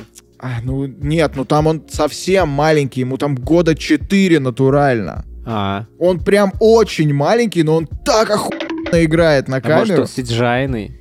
Какой сиджайный? Ты чё, нет. Это были те счастливые времена, когда мы видели, где тут CGI, а где аниматроника, понимаешь? И это не то, не другое. Может, это было аниматроника? Не-не-не-не-не. А, тут как бы все аниматронщики парка юрского периода не сделали бы. Он очень крутой, он очень круто отыгрывает, и мне он дико нравится, несмотря на то, что вторую половину фильма его сделали похожим на Гном Гномыча, и мне кажется, Гном Гномыч после всех психологических травм сейчас тоже примерно одной фразой разговаривает, бом-бом, и пытается всех убить вокруг. Вот. Еще мне, э, если продолжать тему адаптации современных реалий, они там показали вот эту корпоративную культуру, в которой, значит, высший менеджмент ни не делает, только разговаривает постоянно и придумывает какие-то странные проекты. А, и очень круто показали, как они, значит, придумали конвейер, а, и придумали, по сути, панельное домостроение. Ну, то есть там герой Маклахина, он в какой-то момент говорит, давайте мы, короче, будем вот через специальный конвейер пропускать камни, делать из них панели, из этих панелей набирать дома. Я такой, что? Вы только Так что, сука, же говорю, хрущевки придумали. Коммунистическая пропаганда. То есть, смотри, мультик в 60-м году появился. То есть это типа до Гагарина после спутника. Это прям разгар холодной войны. Ну, то да, есть- ну да. Ну то есть, получается, коммунистическое общество — это общество первобытное. О, Но Холли Близкое- Берри при этом близкое. почему-то там существует, несмотря на то, что в СССР секса не было. Вот как это работает, объясни мне. Возможно, она единственная отвечала за весь секс в Советском Союзе. А, министр секса. зачем, зачем ей министерство, если она одна? Народный, народный, нар- Народный комиссар, нарком по ебле. по сексу. Еще мне очень понравилось, как они вплетают а, какие-то неочевидные вещи. Например, там есть мув а, с открытием цемента Фредом Флинстоуном. То есть он буквально случайно открыл цемент, и они решили все строить из цемента, а не из этих панелей. А, хотя вот непонятно. Я ожидал во втором фильме, что будут прям районы панельных многоэтажек, таких э, супер всратых, но при этом а, первобытных. Я слышал, что второй фильм это боль. Второй фильм, это, это, это, это, блядь. Зачем это снять? Вот насколько первый фильм, он, понимаете, он не то чтобы хорош. Ну, нельзя сказать, что прям вот первый фильм офигенный, всем смотреть. Не, чуваки. Правда, если вы, типа, не хотите внедриться во Флинстоунов, вам можно не смотреть. Это никак не повлияет на ваш культурный код. Меня знаешь, какая проблема с Флинстоунами вообще вот со всеми? Я ненавижу песок. Просто, сука, да... да да, Да вот- ты вот «Дюну» такого смотрел? Я ненавижу песок, я ненавижу камни, я ненавижу, когда вот сухие камни в песке, гальку, щебень. э, Так, ну вот Галину, пожалуйста, не трогайте, да? Что не трогать? Галину не трогайте, пожалуйста. Галину не трогаю. Короче, я ненавижу вот это все каменное, сухое, пыльное, шершавое. И там все такое. Я помню, как я в детстве этот мультик смотрел и понимал, что что-то прикольное, хотя смотрел на литовском и ничего не понимал. Господи, Флинстоуны на литовском. И я, мне было просто, мне было ужасно плохо их смотреть, потому что я вот реально ненавижу вот это все, вот, вот это вот каменное. Посмотри кино, там есть Холли Берри, если любишь влажненькое. Ну и в фильме А, см- я смотрел отрывками, там тоже как будто бы действие происходит в песочном карьере посреди песка в песке с шершавыми сухими камнями. Ну, Да. литерали да, типа, потому что это Ну каменный вот, век. вот, и я поэтому с большим уважением отношусь к этой франшизе, но не знаю, может, и посмотрю фильм вот там, знаю, в самолете когда-нибудь, но вот, м, вот, вот мое отношение. Ну, короче, всему. первый фильм неплох, он хорошо передает атмосферу мультика.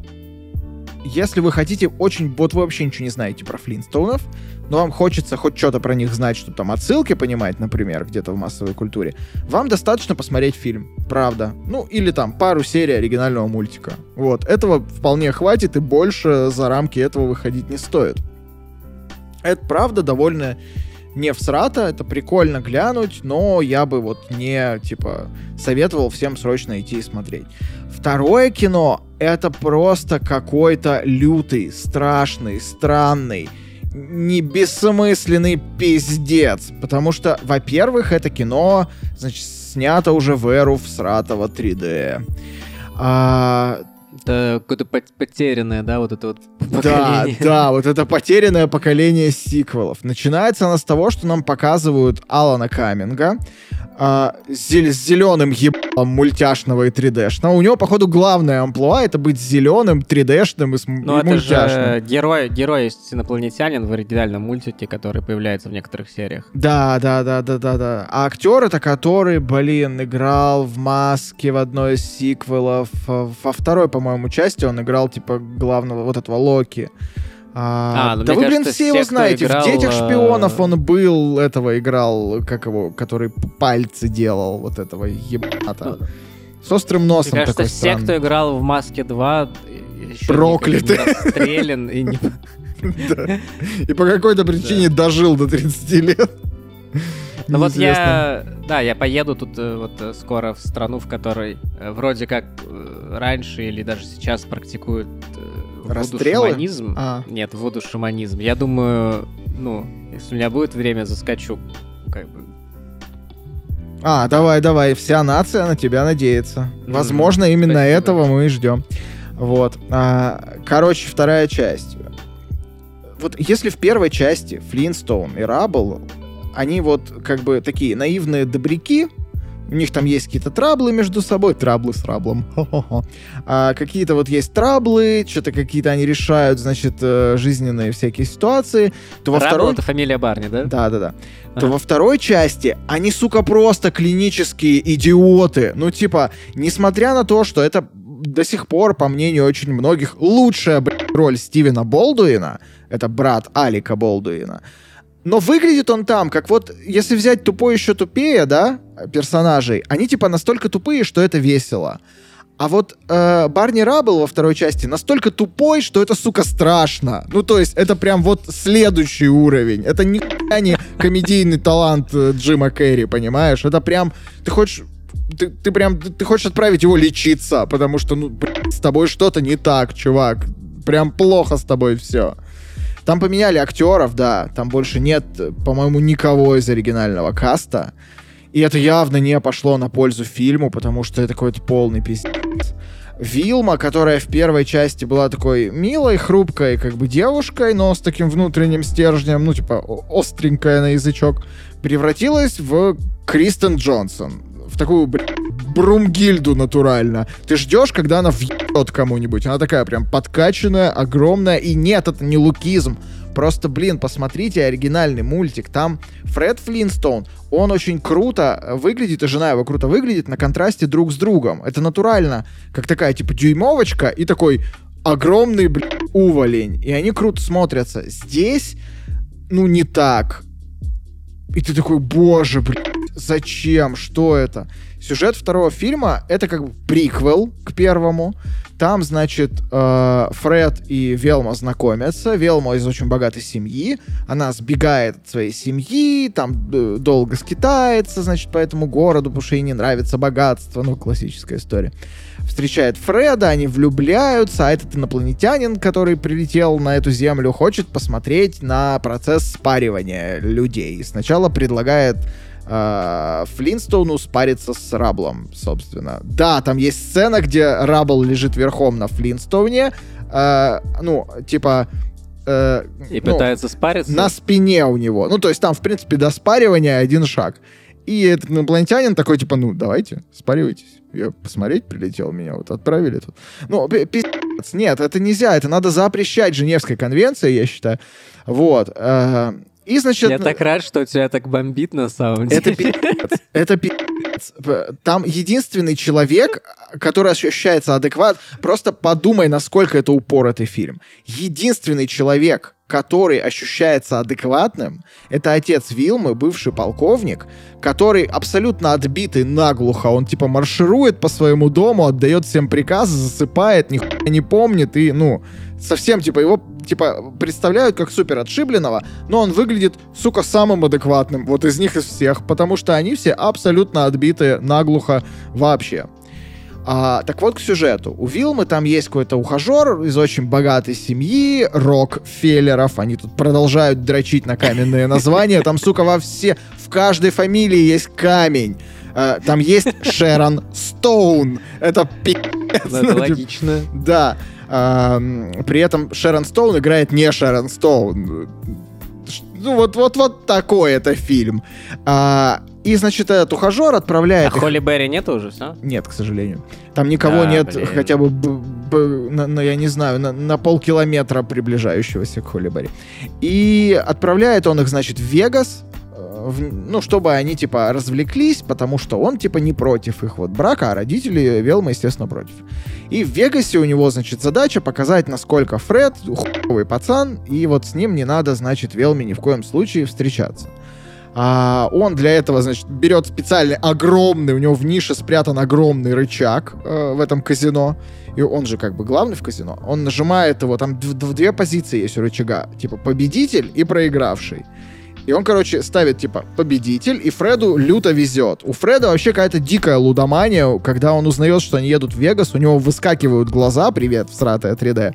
И он, короче, туда приезжает, начинает просто все бабки мира проигрывать, занимать у казино бесконечно, и в финале должен какие-то миллионы этому казино. Ну, естественно, в финале, значит, рычаг опускается, он начинает все проигрывать.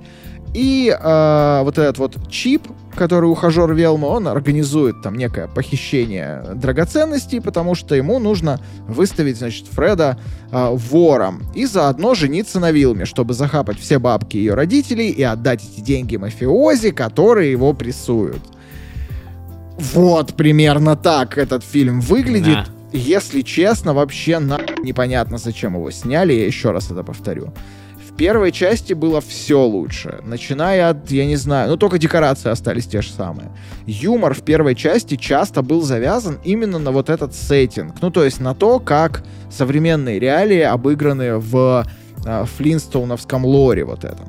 Юмор во второй части это тупо, это настолько тупой набор, настолько тупых клише, там угадай с одного раза, что есть в этом фильме, какой гэг. Вот самый тупой, блядь, самое тупое клише из всех тупых клише. Э, человек в стену врезался? Почти. Торт въебало. А, то каменный, надеюсь? Нет, даже не каменный, Жаль. понимаешь? То есть вот настолько плохо. Но есть и такие hidden gems в этом фильме. Там, например, есть очень крутое, я бы не, не могу назвать это камео, это скорее отсылка к Мику Джаггеру. Там есть такой музыкант в таких перьях в цвете британского флага, который пытается, значит, совратить подружку Раббл за его будущую жену. А, и вот эта вся история, она длится очень долго, ее рассказывают нам очень нудно, они в процессе поют, как, происходит какая-то лютая дичь, тебя просто иногда вырывает э, из вот этого потока э, патоки абсолютно бессмысленной бесталанности вот этими какими-то великими вещами, типа отсылки на Джаггера, или там, например, был чувак, когда они, значит, все собираются в казино, и Чип такой, кто сейчас хочет признаться в каком-то преступлении? Встает такой чувак и говорит, я уже несколько лет травлю динозавров, и если вы меня не остановите, все динозавры вымрут. Они такие, да нам похуй. Я такой, что? В смысле? Проходит какая-то еще часть фильма, он такой встает в какой-то из сцены, такой, нет, чуваки, серьезно, динозавры вымрут, типа, сделайте со мной что-нибудь. Они такие, нам по, типа, Блять, вот, вот, вот эти моменты крутые, все остальное это полный пи***. Я вам рекомендую посмотреть а, обзор ностальгирующего критика на вторую часть. Я его о, частично процитировал сейчас в своем рассказе, но я с ним согласен блядь, на 150%, потому что, ну, это просто жуть какая-то жуткая, Ой, просто жопа жопная, блядь. Страдал. Я, я вообще, я, я ну, страдал. Все, все, иди обниму. Иди. Больше меня, больше меня страдали только люди, которые пытались играть во Флинстоунов э, в, в, в их игровые адаптации.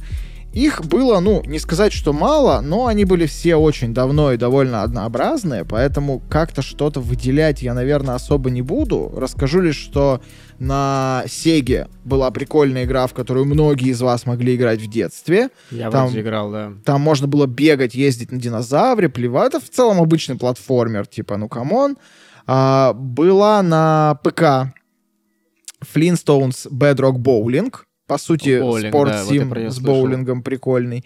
И на GameCube PlayStation 2 выходила адаптация первого, второго фильма The Flintstones in Viva Rock Vegas. Это название второго фильма, Второго.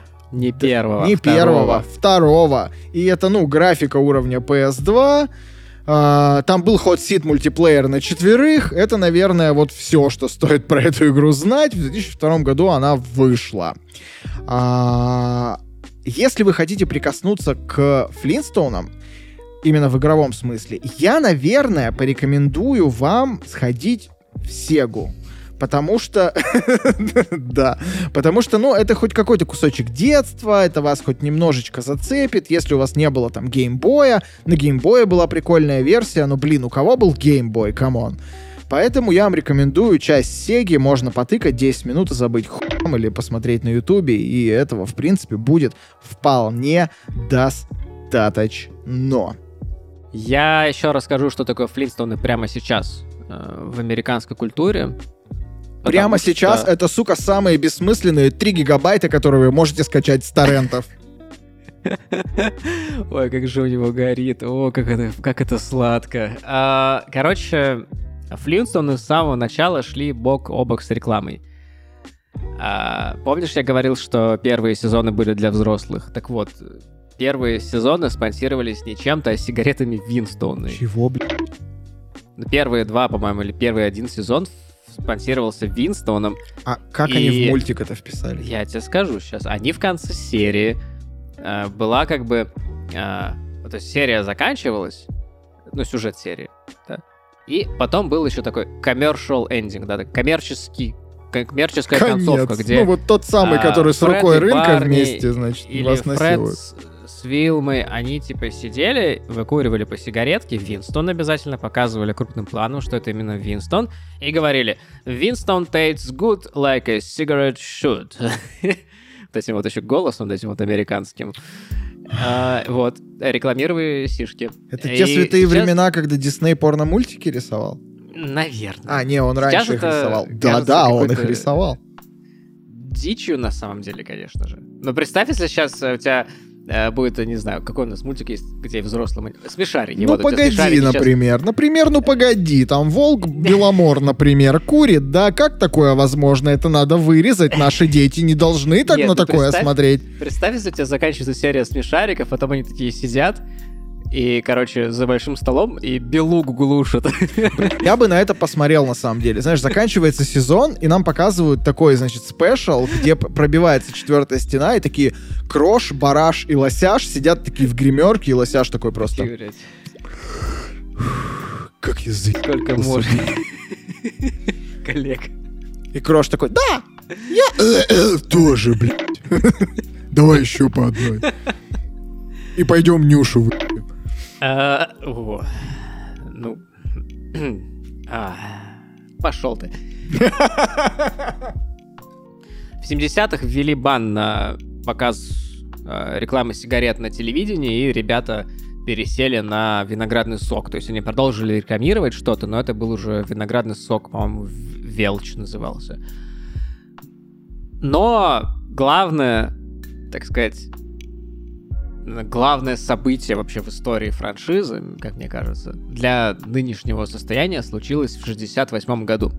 Тогда э, фармацевтическая компания Miles Laboratories, которая позже была выкуплена Байером, она представила общественности концепцию жевательных сладких витаминов, которые похожи на конфетки. И тогда вот до, до этого витамины были прям типа невкусные и не жевательные, и не сладкие. А тут они вот придумали, значит. Первый их продукт назывался Чокс. И Он они для... удушивал своего клиента. Не, ну типа как чокс, как шоколадный, то есть чокс. Я понял. А, и они даже разработали свою собственную вселенную. Там были такие очень простенькие какие-то кукольно-мультяшные герои. Там типа туловище это конус, голова это шар, все очень просто.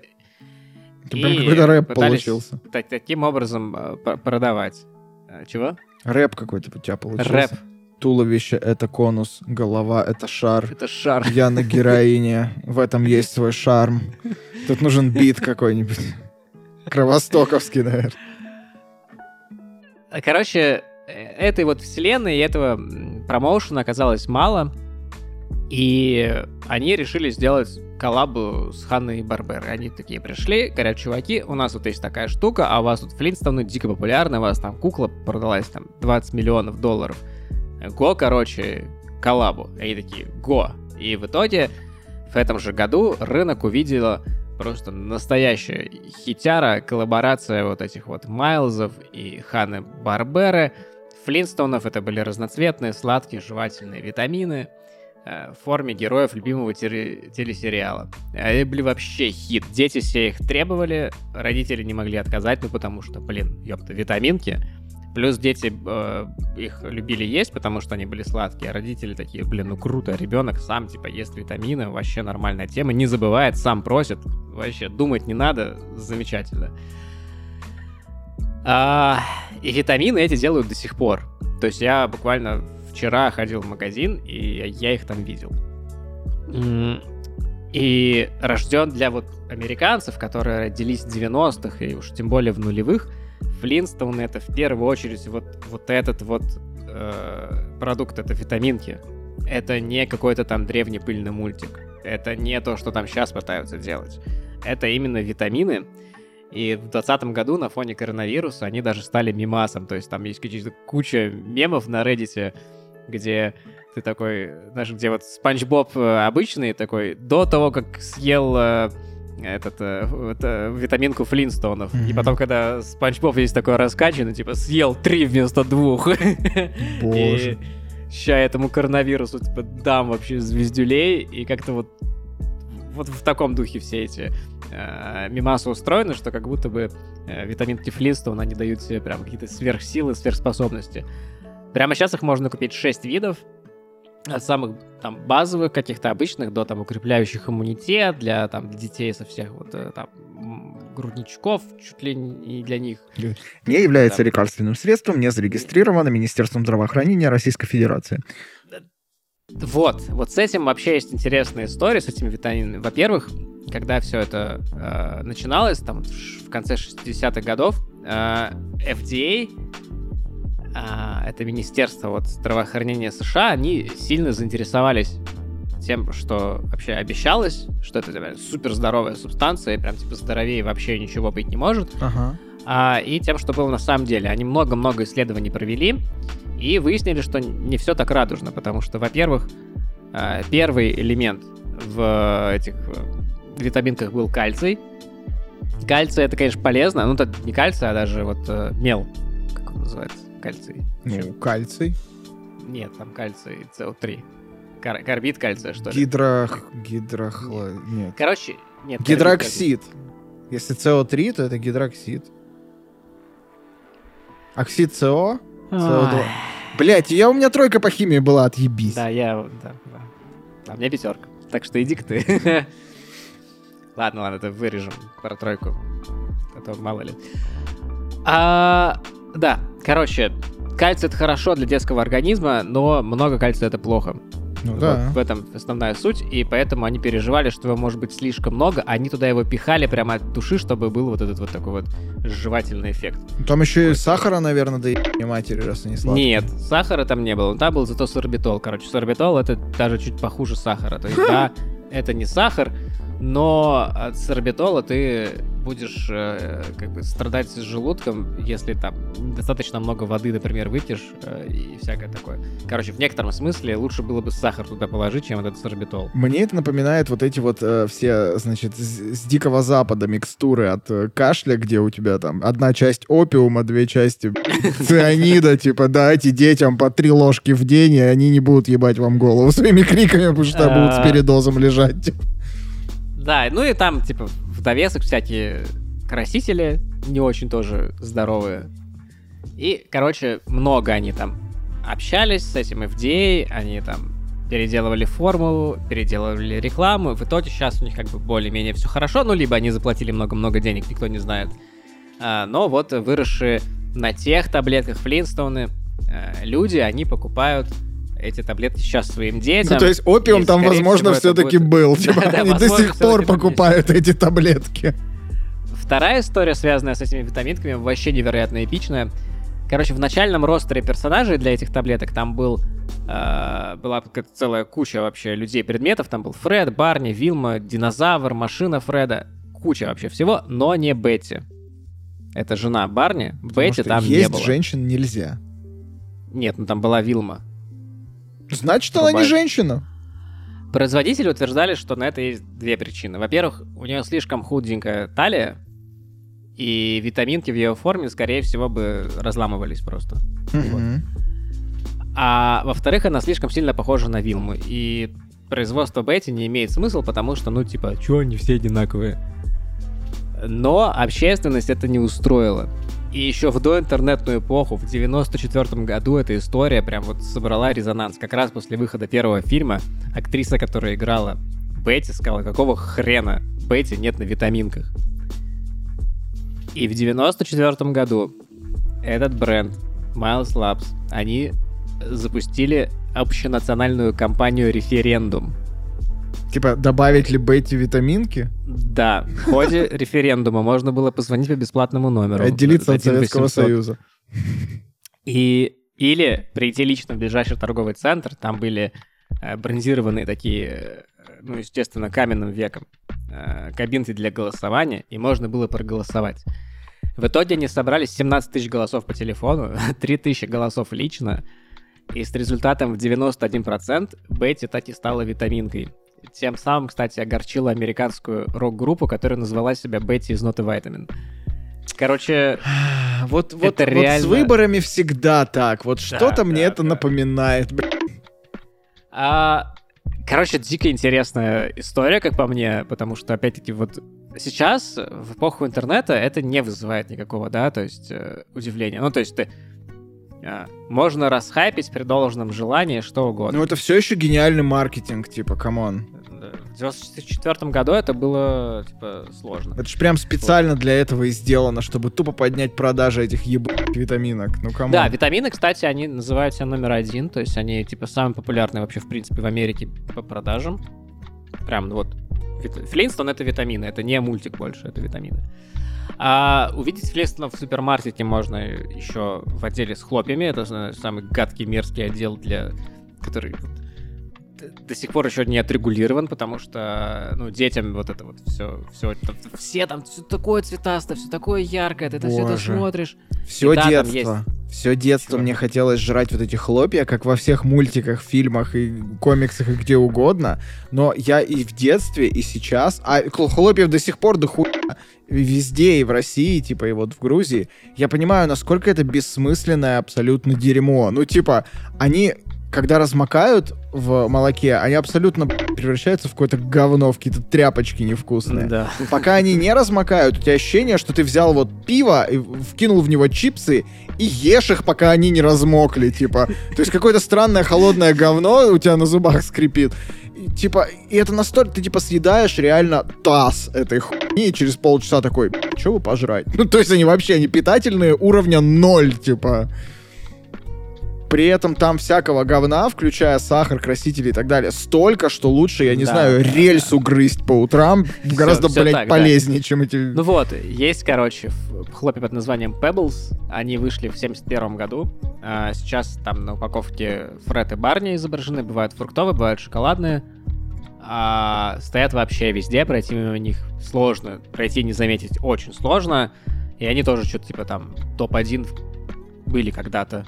Возможно, даже сейчас по продажам. Короче, вот.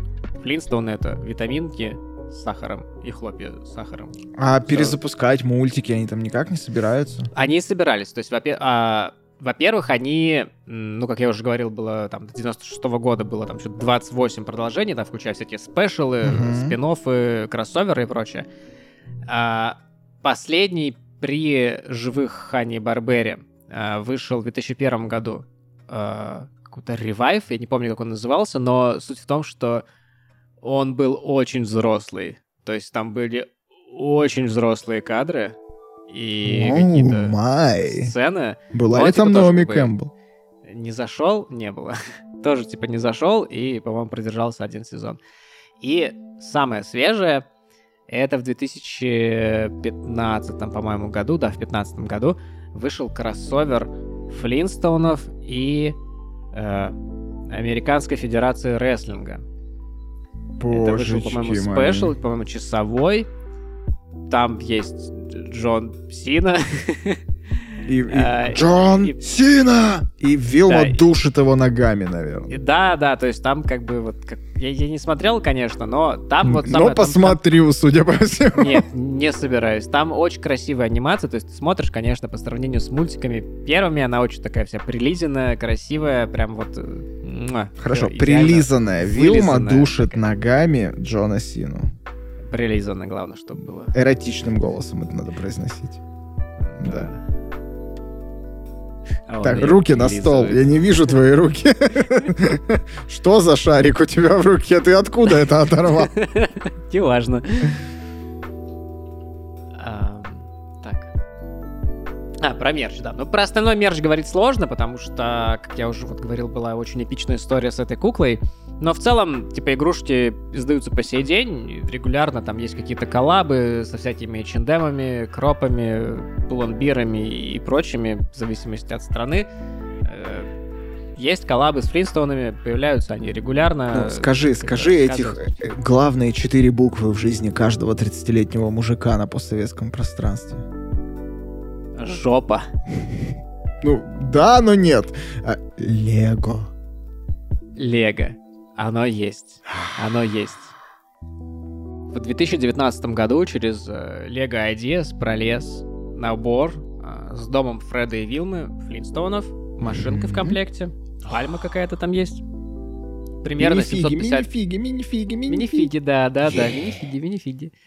750 деталек. Э, Вроде как он плохо продался и не очень сильно вырос э, на вторичном рынке, но вот он существует, его, по-моему, до сих пор можно купить там, типа, за какую-то адекватную цену. Появлялись Флинстоуны в э, начале 90-х в Хэппи Милах, видимо, как раз тоже после фильма. Мгм. Можно было собрать э, милую деревеньку из пяти разноцветных домиков с машинками, с фигурками внутри. Вот. О, кайфово, кайфово. ну, и чуть-чуть совсем расскажу про, про комиксы. На печатных фронтах ребята развернулись тоже как следует. Во-первых, э, параллельно с выходом мультсериала оригинального э, шел комикс-стрип, который распространялся по механизму синдицирования. А Что это такое, вы можете узнать в нашем выпуске про Гарфилда. А, стрип выходил с 61 по 88 год, то есть это, ну, долгожитель достаточно. И также, начиная, опять 62 года, там, с завидной регулярностью печатались а, обычные комиксы. В принципе, все комиксы по Флинстонам, они выглядят как мультик, в котором взяли стоп-кадры и, ну, типа, баблы нарисовали со словами. До 2016 года, пока не пришло DC и не упоролось. Короче, я так понимаю, судя по всему, у DC есть, во-первых, у них есть права на кучу всего от Ханны Барбера, ну, например, там вот э, там Скуби-Ду, и у них вместе еще какие-то подвязки на HBO Max, потому что все DC-шное выходит на HBO Max. Мгм. И вот это... Как, как будто бы они пытаются а, сделать типа Next Gen героев Ханны Барберы. Потому что они сначала выпустили комикс под названием Скуби Апокалипсис. Ну, котором- блин, Скуби-Ду гораздо более, кажется, популярная история именно у более Ну- современного зрителей. Про него мы отдельно обязательно расскажем. Да, но я про- просто к тому, что вот они сделали Скуби Апокалипсис, понимаешь, это, это не, не тот Скуби-Ду, про которого ты думаешь. У меня есть пара выпусков дома, печатных. Мгм. это мясо, это прям, ну вот кровь, это зомби, это Скуби-Ду разрывает на части людей. э, это Так, очень- подожди-ка, подожди-ка, как это называется еще Ну, раз? это серия комиксов называется Скуби Апокалипсис, по-моему. Это все официально. Это интересно. А, и тут они делают комикс по Флинстоунам, в котором Флинстон похожи на, э, ну, как бы, это, то есть там рисовка как бы людей, то есть это не как вот кусок мультика, да, это прям человек, скорее ближе к фильму. То есть вот этот комикс, он ближе к фильму, чем к, к к мультсериалу. И там настолько серьезные темы поднимаются, чувак. То есть ты открываешь, там на первой же странице написано, что они притесняют кроманьонцев, Ёптить. и один из них там скоро умрет. Буквально дальше у них там э, собрание анонимных воинов э, против э, соседних племен, и они вспоминают, как они поливали чем-то похожим на напалм соседние племена, и все горело. А они были все в джунглях, и они прятались в джунглях, и по ним стреляли, и ты такой читаешь, такой, ебать, это что? И там дальше, в принципе, а, а, значит, они, эм, к ним в город приходит концепция а, потребления. То есть у них и раньше были деньги, но у них не было, как они говорят, это куча дерьма, которую нужно купить, чтобы быть таким же, как все. Вот.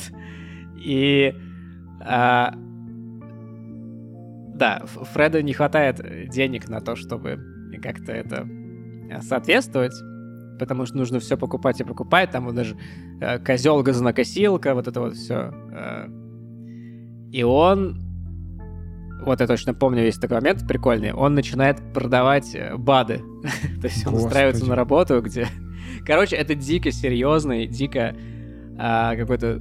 Я бы сказал, это очень мрачный комикс. 12 выпусков. А, я, наверное, советую почитать, если интересно. Но это просто выглядит дико люто. То есть ты, ты смотришь, и ты не веришь, что это Флинстоуны.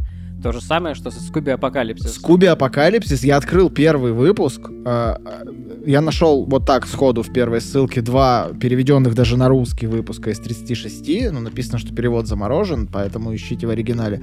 Тут Скуби-Ду ходит с нейроинтерфейсом на, на морде, типа. И они тут шеги в каком-то киберпанк мире, типа, жрут что-то похожее на пиццу. Он тут, короче, есть э, панели, где он люто оскаленный на кого-то, короче, кидается. Это прям какой-то, ну, такой, типа, скубиду, блядь, взрослого человека. И вот в нашем подкасте использовано слово «кидается». Да, да, да. Ладно. Я никогда не отрицал, что я гопник. DC упоролись просто по полной, и я так понимаю, что они еще с HBO занимаются тем, что они что-то а, как бы новый Next Gen делают для мультиков, то есть вот а, Вилма недавно вышла, и они собираются что-то делать по Флинстону. У меня есть интересно. идея. HBO дико взлетел на Игре Престолов. А что если сделать э, Флинстоунов, но как бы в ну, не в стиле, но в духе Игры Престолов, где у тебя огромное количество, значит, первобытных жителей. И так как их мало в городке, они вынуждены вступать в внутрисемейные половые связи и делить трон, каменный трон в своем этом, значит, бэдроке, потому что они все badass и BDSM практикуют. Вот, вот такой, вот ради этого я бы даже подписался на HBO. В комиксе, кстати, я что-то вспомнил еще в этом. А, они... Там есть церковь, и в церкви Господи. никак не могли понять, на что, что... Что такое у них бог будет, потому что они сначала выдавали за бога, ну, то есть слона, но люди говорят, слушайте, это же наш пылесос. Угу. Зачем мы будем поклоняться пылесосу? Они говорят, ладно, мы будем думать. И они, короче, думали, думали, думали, думали.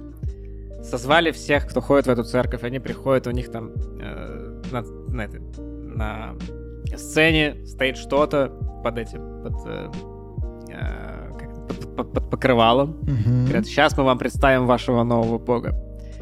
И все, ура, ура, новый бог. Организаторы этой церкви, они сдергивают э, покрывало.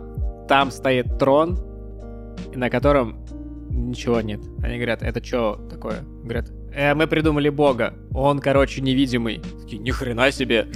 Невидимый бог а как его зовут? Такие, ну мы пока еще не придумали, но пока его зовут Джеральд.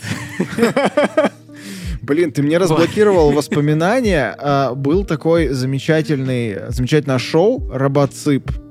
И там О, любили да. пародировать Флинстоунов. И я натыкался на несколько кусочков, например, про то, как Фред Флинстоун пришел к проктологу, и типа он такой лежит на этом стуле, и ему в задницу засовывают огромную вот эту птицу, значит, мордой, и доктор спрашивает у него, ну что ты там видишь? Она такая, я как будто снова в университетской общаге. Фред такой, вытащи из меня. Потом там есть серия, как прилетает этот инопланетянин, короче, и Фред такой, о, это наш новый бог, бог, ты на нас типа э, обозлился из-за чего-то. Забери мою жену! Вот, пожалуйста, сдергивает с нее одежду, забери ее полностью ногой. Она такая, ты что, здесь же дети? Он такой, дети? И детей забирай! Бросает в него детей, короче, дети там разбиваются обо что-то. А, этот инопланетянин такой, да подождите, я типа вообще ну, просто хотел поговорить. Он такой, надо задобрить бога кровью, берет Дина, вспарывает ему глотку, короче, заливает все кровью. Это такой пиздец. Э, и, и зачем я это посмотрел, я не знаю, уж тем более, зачем я, я это рассказал. Рассказал, да. да Но да. вот робоцип такой, и из э, его, значит, лебединой песни слов не выкинешь. Да, да. А, у меня, наверное, все на этом. Ну, в принципе, на этом, кажется, наверное, Да, это можно и заканчивать на а, расчлененке, убийстве детей ну, и... есть забавный факт про религию во Флинстоунах. Вот, несмотря на все то, что мы сейчас рассказали, существует в этой же самой вселенной, в этих же самых мультиках, существуют рождественские спешлы, где они Мгм. празднуют Рождество, там есть, ну, условный Они Санта помогают Клаус. Деду Морозу. Ой, Санта-Клаусу, да.